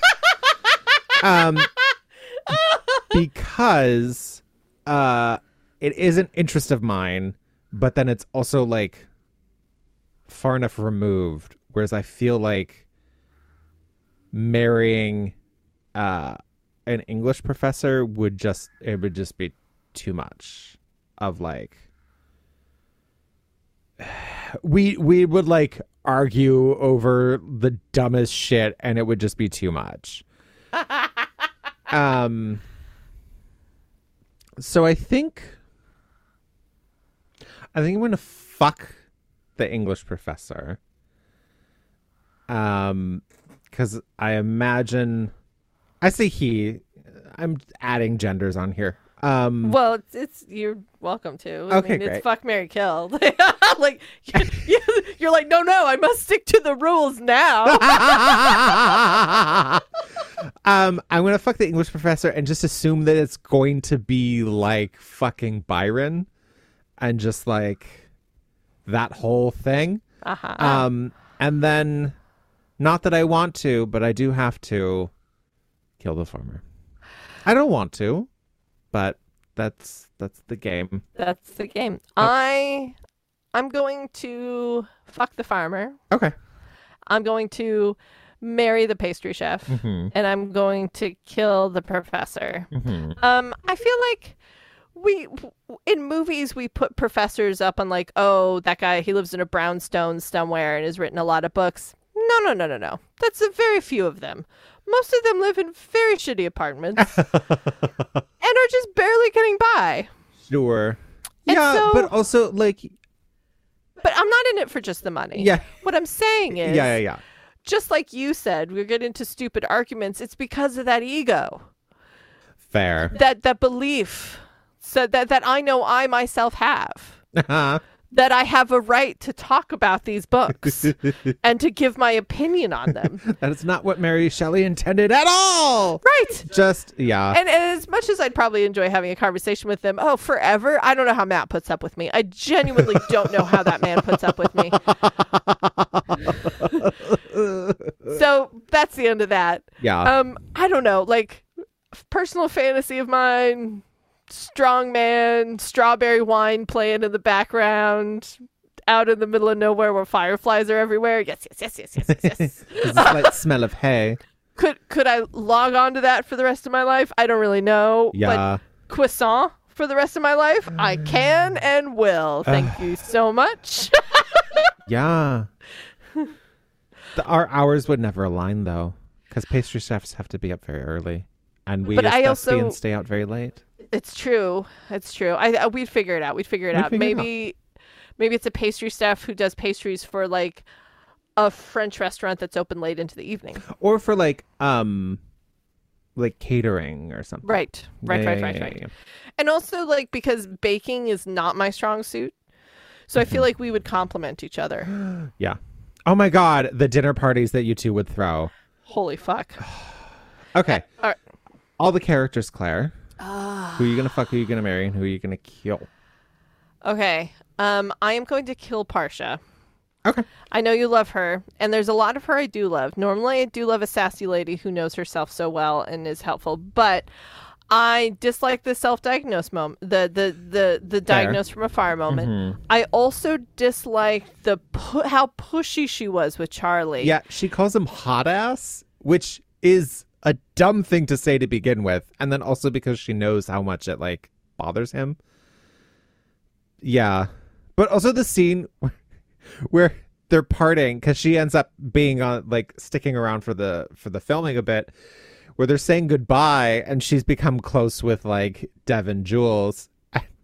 she's crying. She's literally crying in the airport, and she looks at them as like, "I'm not crying," daring them to argue with her. I'm like, I love it. I love it. I mean, there was a lot about her I liked, but Also, I wanted her and Jules to end up together. yeah, I think the book did too. I, yeah, that that felt like that's what they were hinting at the whole time. Yeah, one hundred percent. Um, so and maybe it happened, maybe it didn't. I don't know. I just, I also felt like she really never did have Charlie's best interests in mind. I know that that that this is how we get the the romance, but I, I if I was Charlie's manager, I would not make him go on ever after Yeah. after things had happened. That just it's again, especially if he was one of my best friends. Like I hmm. wouldn't put Neil, I love you. I want you to find romance. I do. Great. I want you to find somebody you want to be with for the rest of your life. Mm-hmm. I want that. I would never secretly sign you up for a dating reality show assuming you would find romance on it. you know why? Because I'm not a horror show. Most of the time. Anyway, so I'm going to kill her. I know there's a lot of killable people. I mean, Franklin is a killable person. Uh, the dude bros in that killable, but like he was the he was the guy who told her like he he freaked out on her after Jefferson. Yeah, Jefferson. Jefferson. Why did I call him Franklin? Benjamin were Franklin. I'm gonna kill Benjamin Franklin. well, hey, guess what? um, Jefferson. So I'm gonna kill Jefferson and. Oh no, I'm not going to kill Jefferson. I'm killing Parisa. I could also kill Jefferson. Oh my god, this has gone on for too long.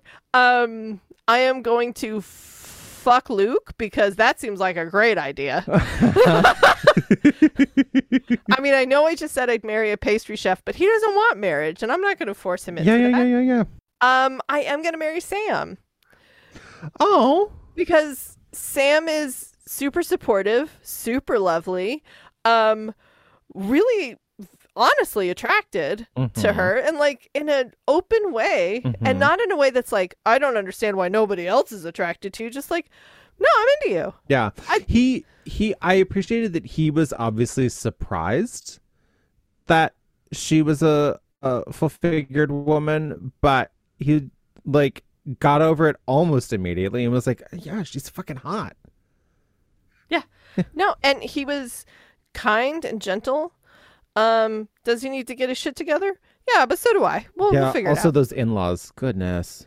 goodness goodness but anyway Okay. that's me and you Um, I am also going to fuck Luke, cause, oof, yeah that sounded like it'd be a really fun time. Um, I'm going to marry Bea. oh She was great.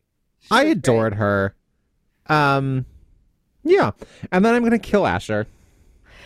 Yep, saw that coming. Fuck that guy. Fuck that guy. And the book's Claire. Um, I'm gonna kill the charm offensive. Yep. Um, I do want to read one section Please. that just uh, it's dumb, and you're going to think I'm dumb. Maybe I'm not gonna read it. I can't find it. Like, uh, he goes, he goes to get Dev a coffee. They're in Mhm. Germany. He comes back and he's like, "Oh, I couldn't get, I couldn't find any black coffee, so I brought you an americano." Here's the thing: an americano is a black coffee. There's no cream in it. That if you're just looking for fucking pure caffeine, yeah, you want a double shot of espresso that was hard packed. That's gonna get you going.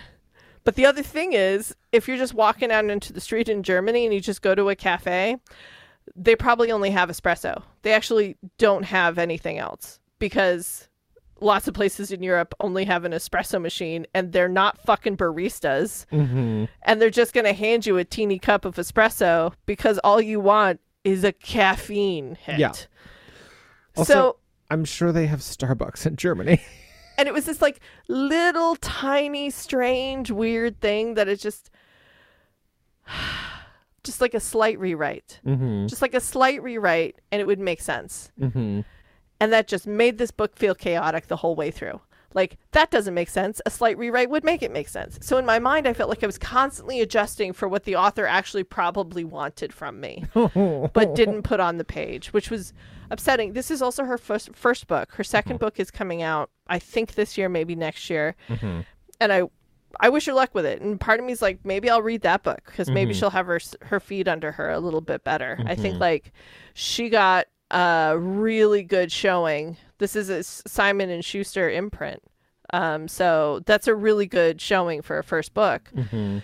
So I'm gonna kind of assume actually the second book is probably gonna be better. This is just, whew, it was rough. Um, I, I'm close to marrying one to watch. Mm-hmm. Um, I read it super fast. I loved a lot of it. Mm-hmm. I don't know if I'm there there, but I thought this book knew who it was, mm-hmm. and this book l- had a lot of love in it, like genuine love.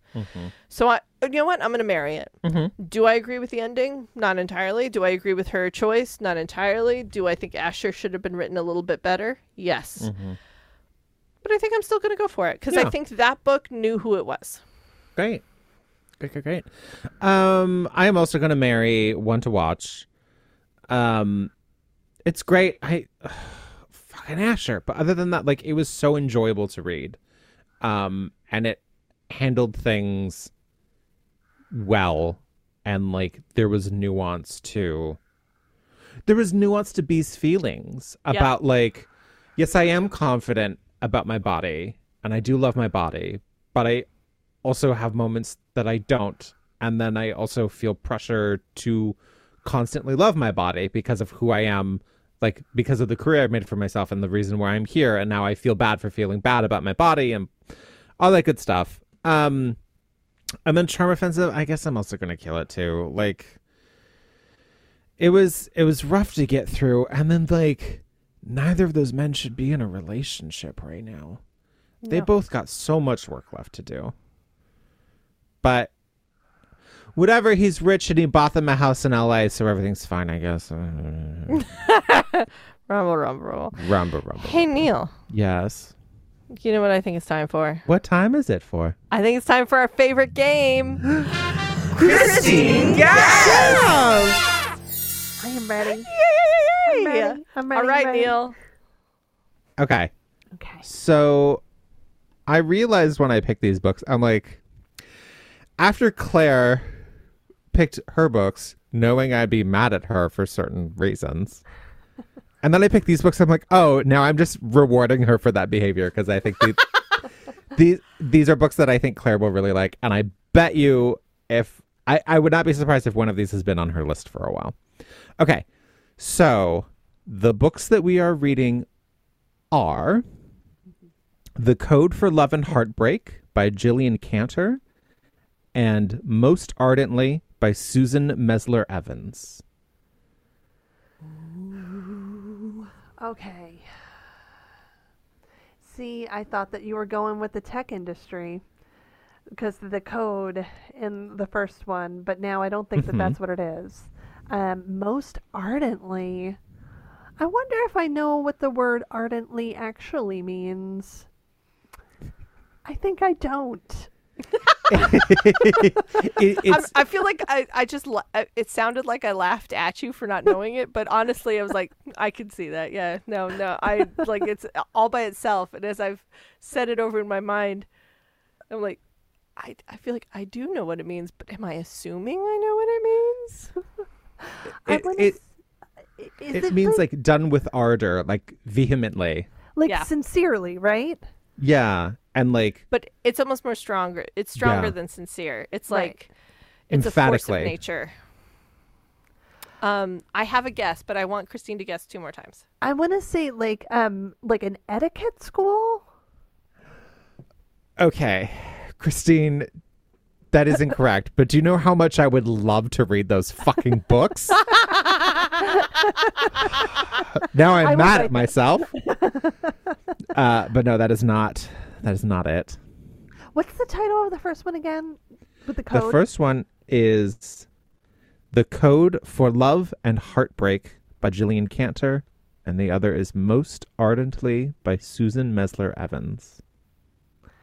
God, we've done writers before, but I want to say maybe like linguistics, linguistics professors. Also, books that I really want to read, but unfortunately, no. Uh, all right, I, mean, don't both know. of these sound familiar, especially like the the the one that's titled with the code in it. Mhm. But I'm not sure. So, not on my list, Neil. Good job. Okay. Mm, Okay, okay. But I will say, it sounds like these are Jane Austen themed. These are modern retellings of Jane Austen books. oh my god! Oh my god! And, and I picked up on that because most ardently is a famous line from Persuasion. Uh, so in in in Persuasion, Oh well, no, that's not. It, no, it's it's not. Uh, I said that and it's incorrect. It's uh, Pride Pride, and Prejudice. Prejudice. But Mhm. like, because he says, "I really do love you most ardently," and it's like his first proposal. Um, or is it just second? Well, now I sound like a dick. I have never read Jane Austen, so Me. I mean, it just not what it Missing kicks off out. in me. What kick what it kicks off in me is like the the persuasion one because that's like I think a better letter than the one that's in. So anyway, Persuasion mini, mini. had a movie recently, right? um, they all have movies every year. Like there's Yeah. like something will come out. I do recommend Emma, uh, which came out before the Watched this pandemic. weekend. Yeah. Honestly, so good, so good. Mhm. It's just perfect. Uh, C.S. Most Ardently is a modern lesbian retelling of Pride and Prejudice, and the code for Love and Heartbreak is a modern retelling of Emma.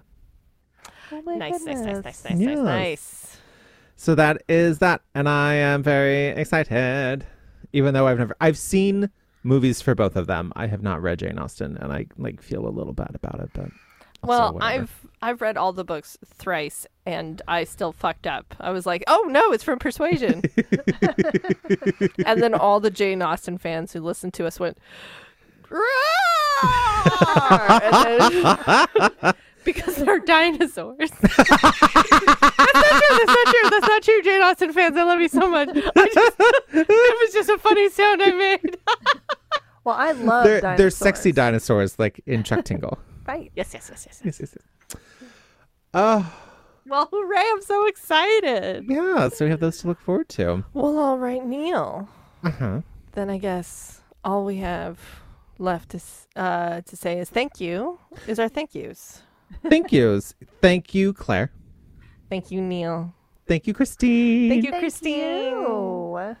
Thank you, authors. Thank you so much, authors. I know, boy, do we pile on the shit talk.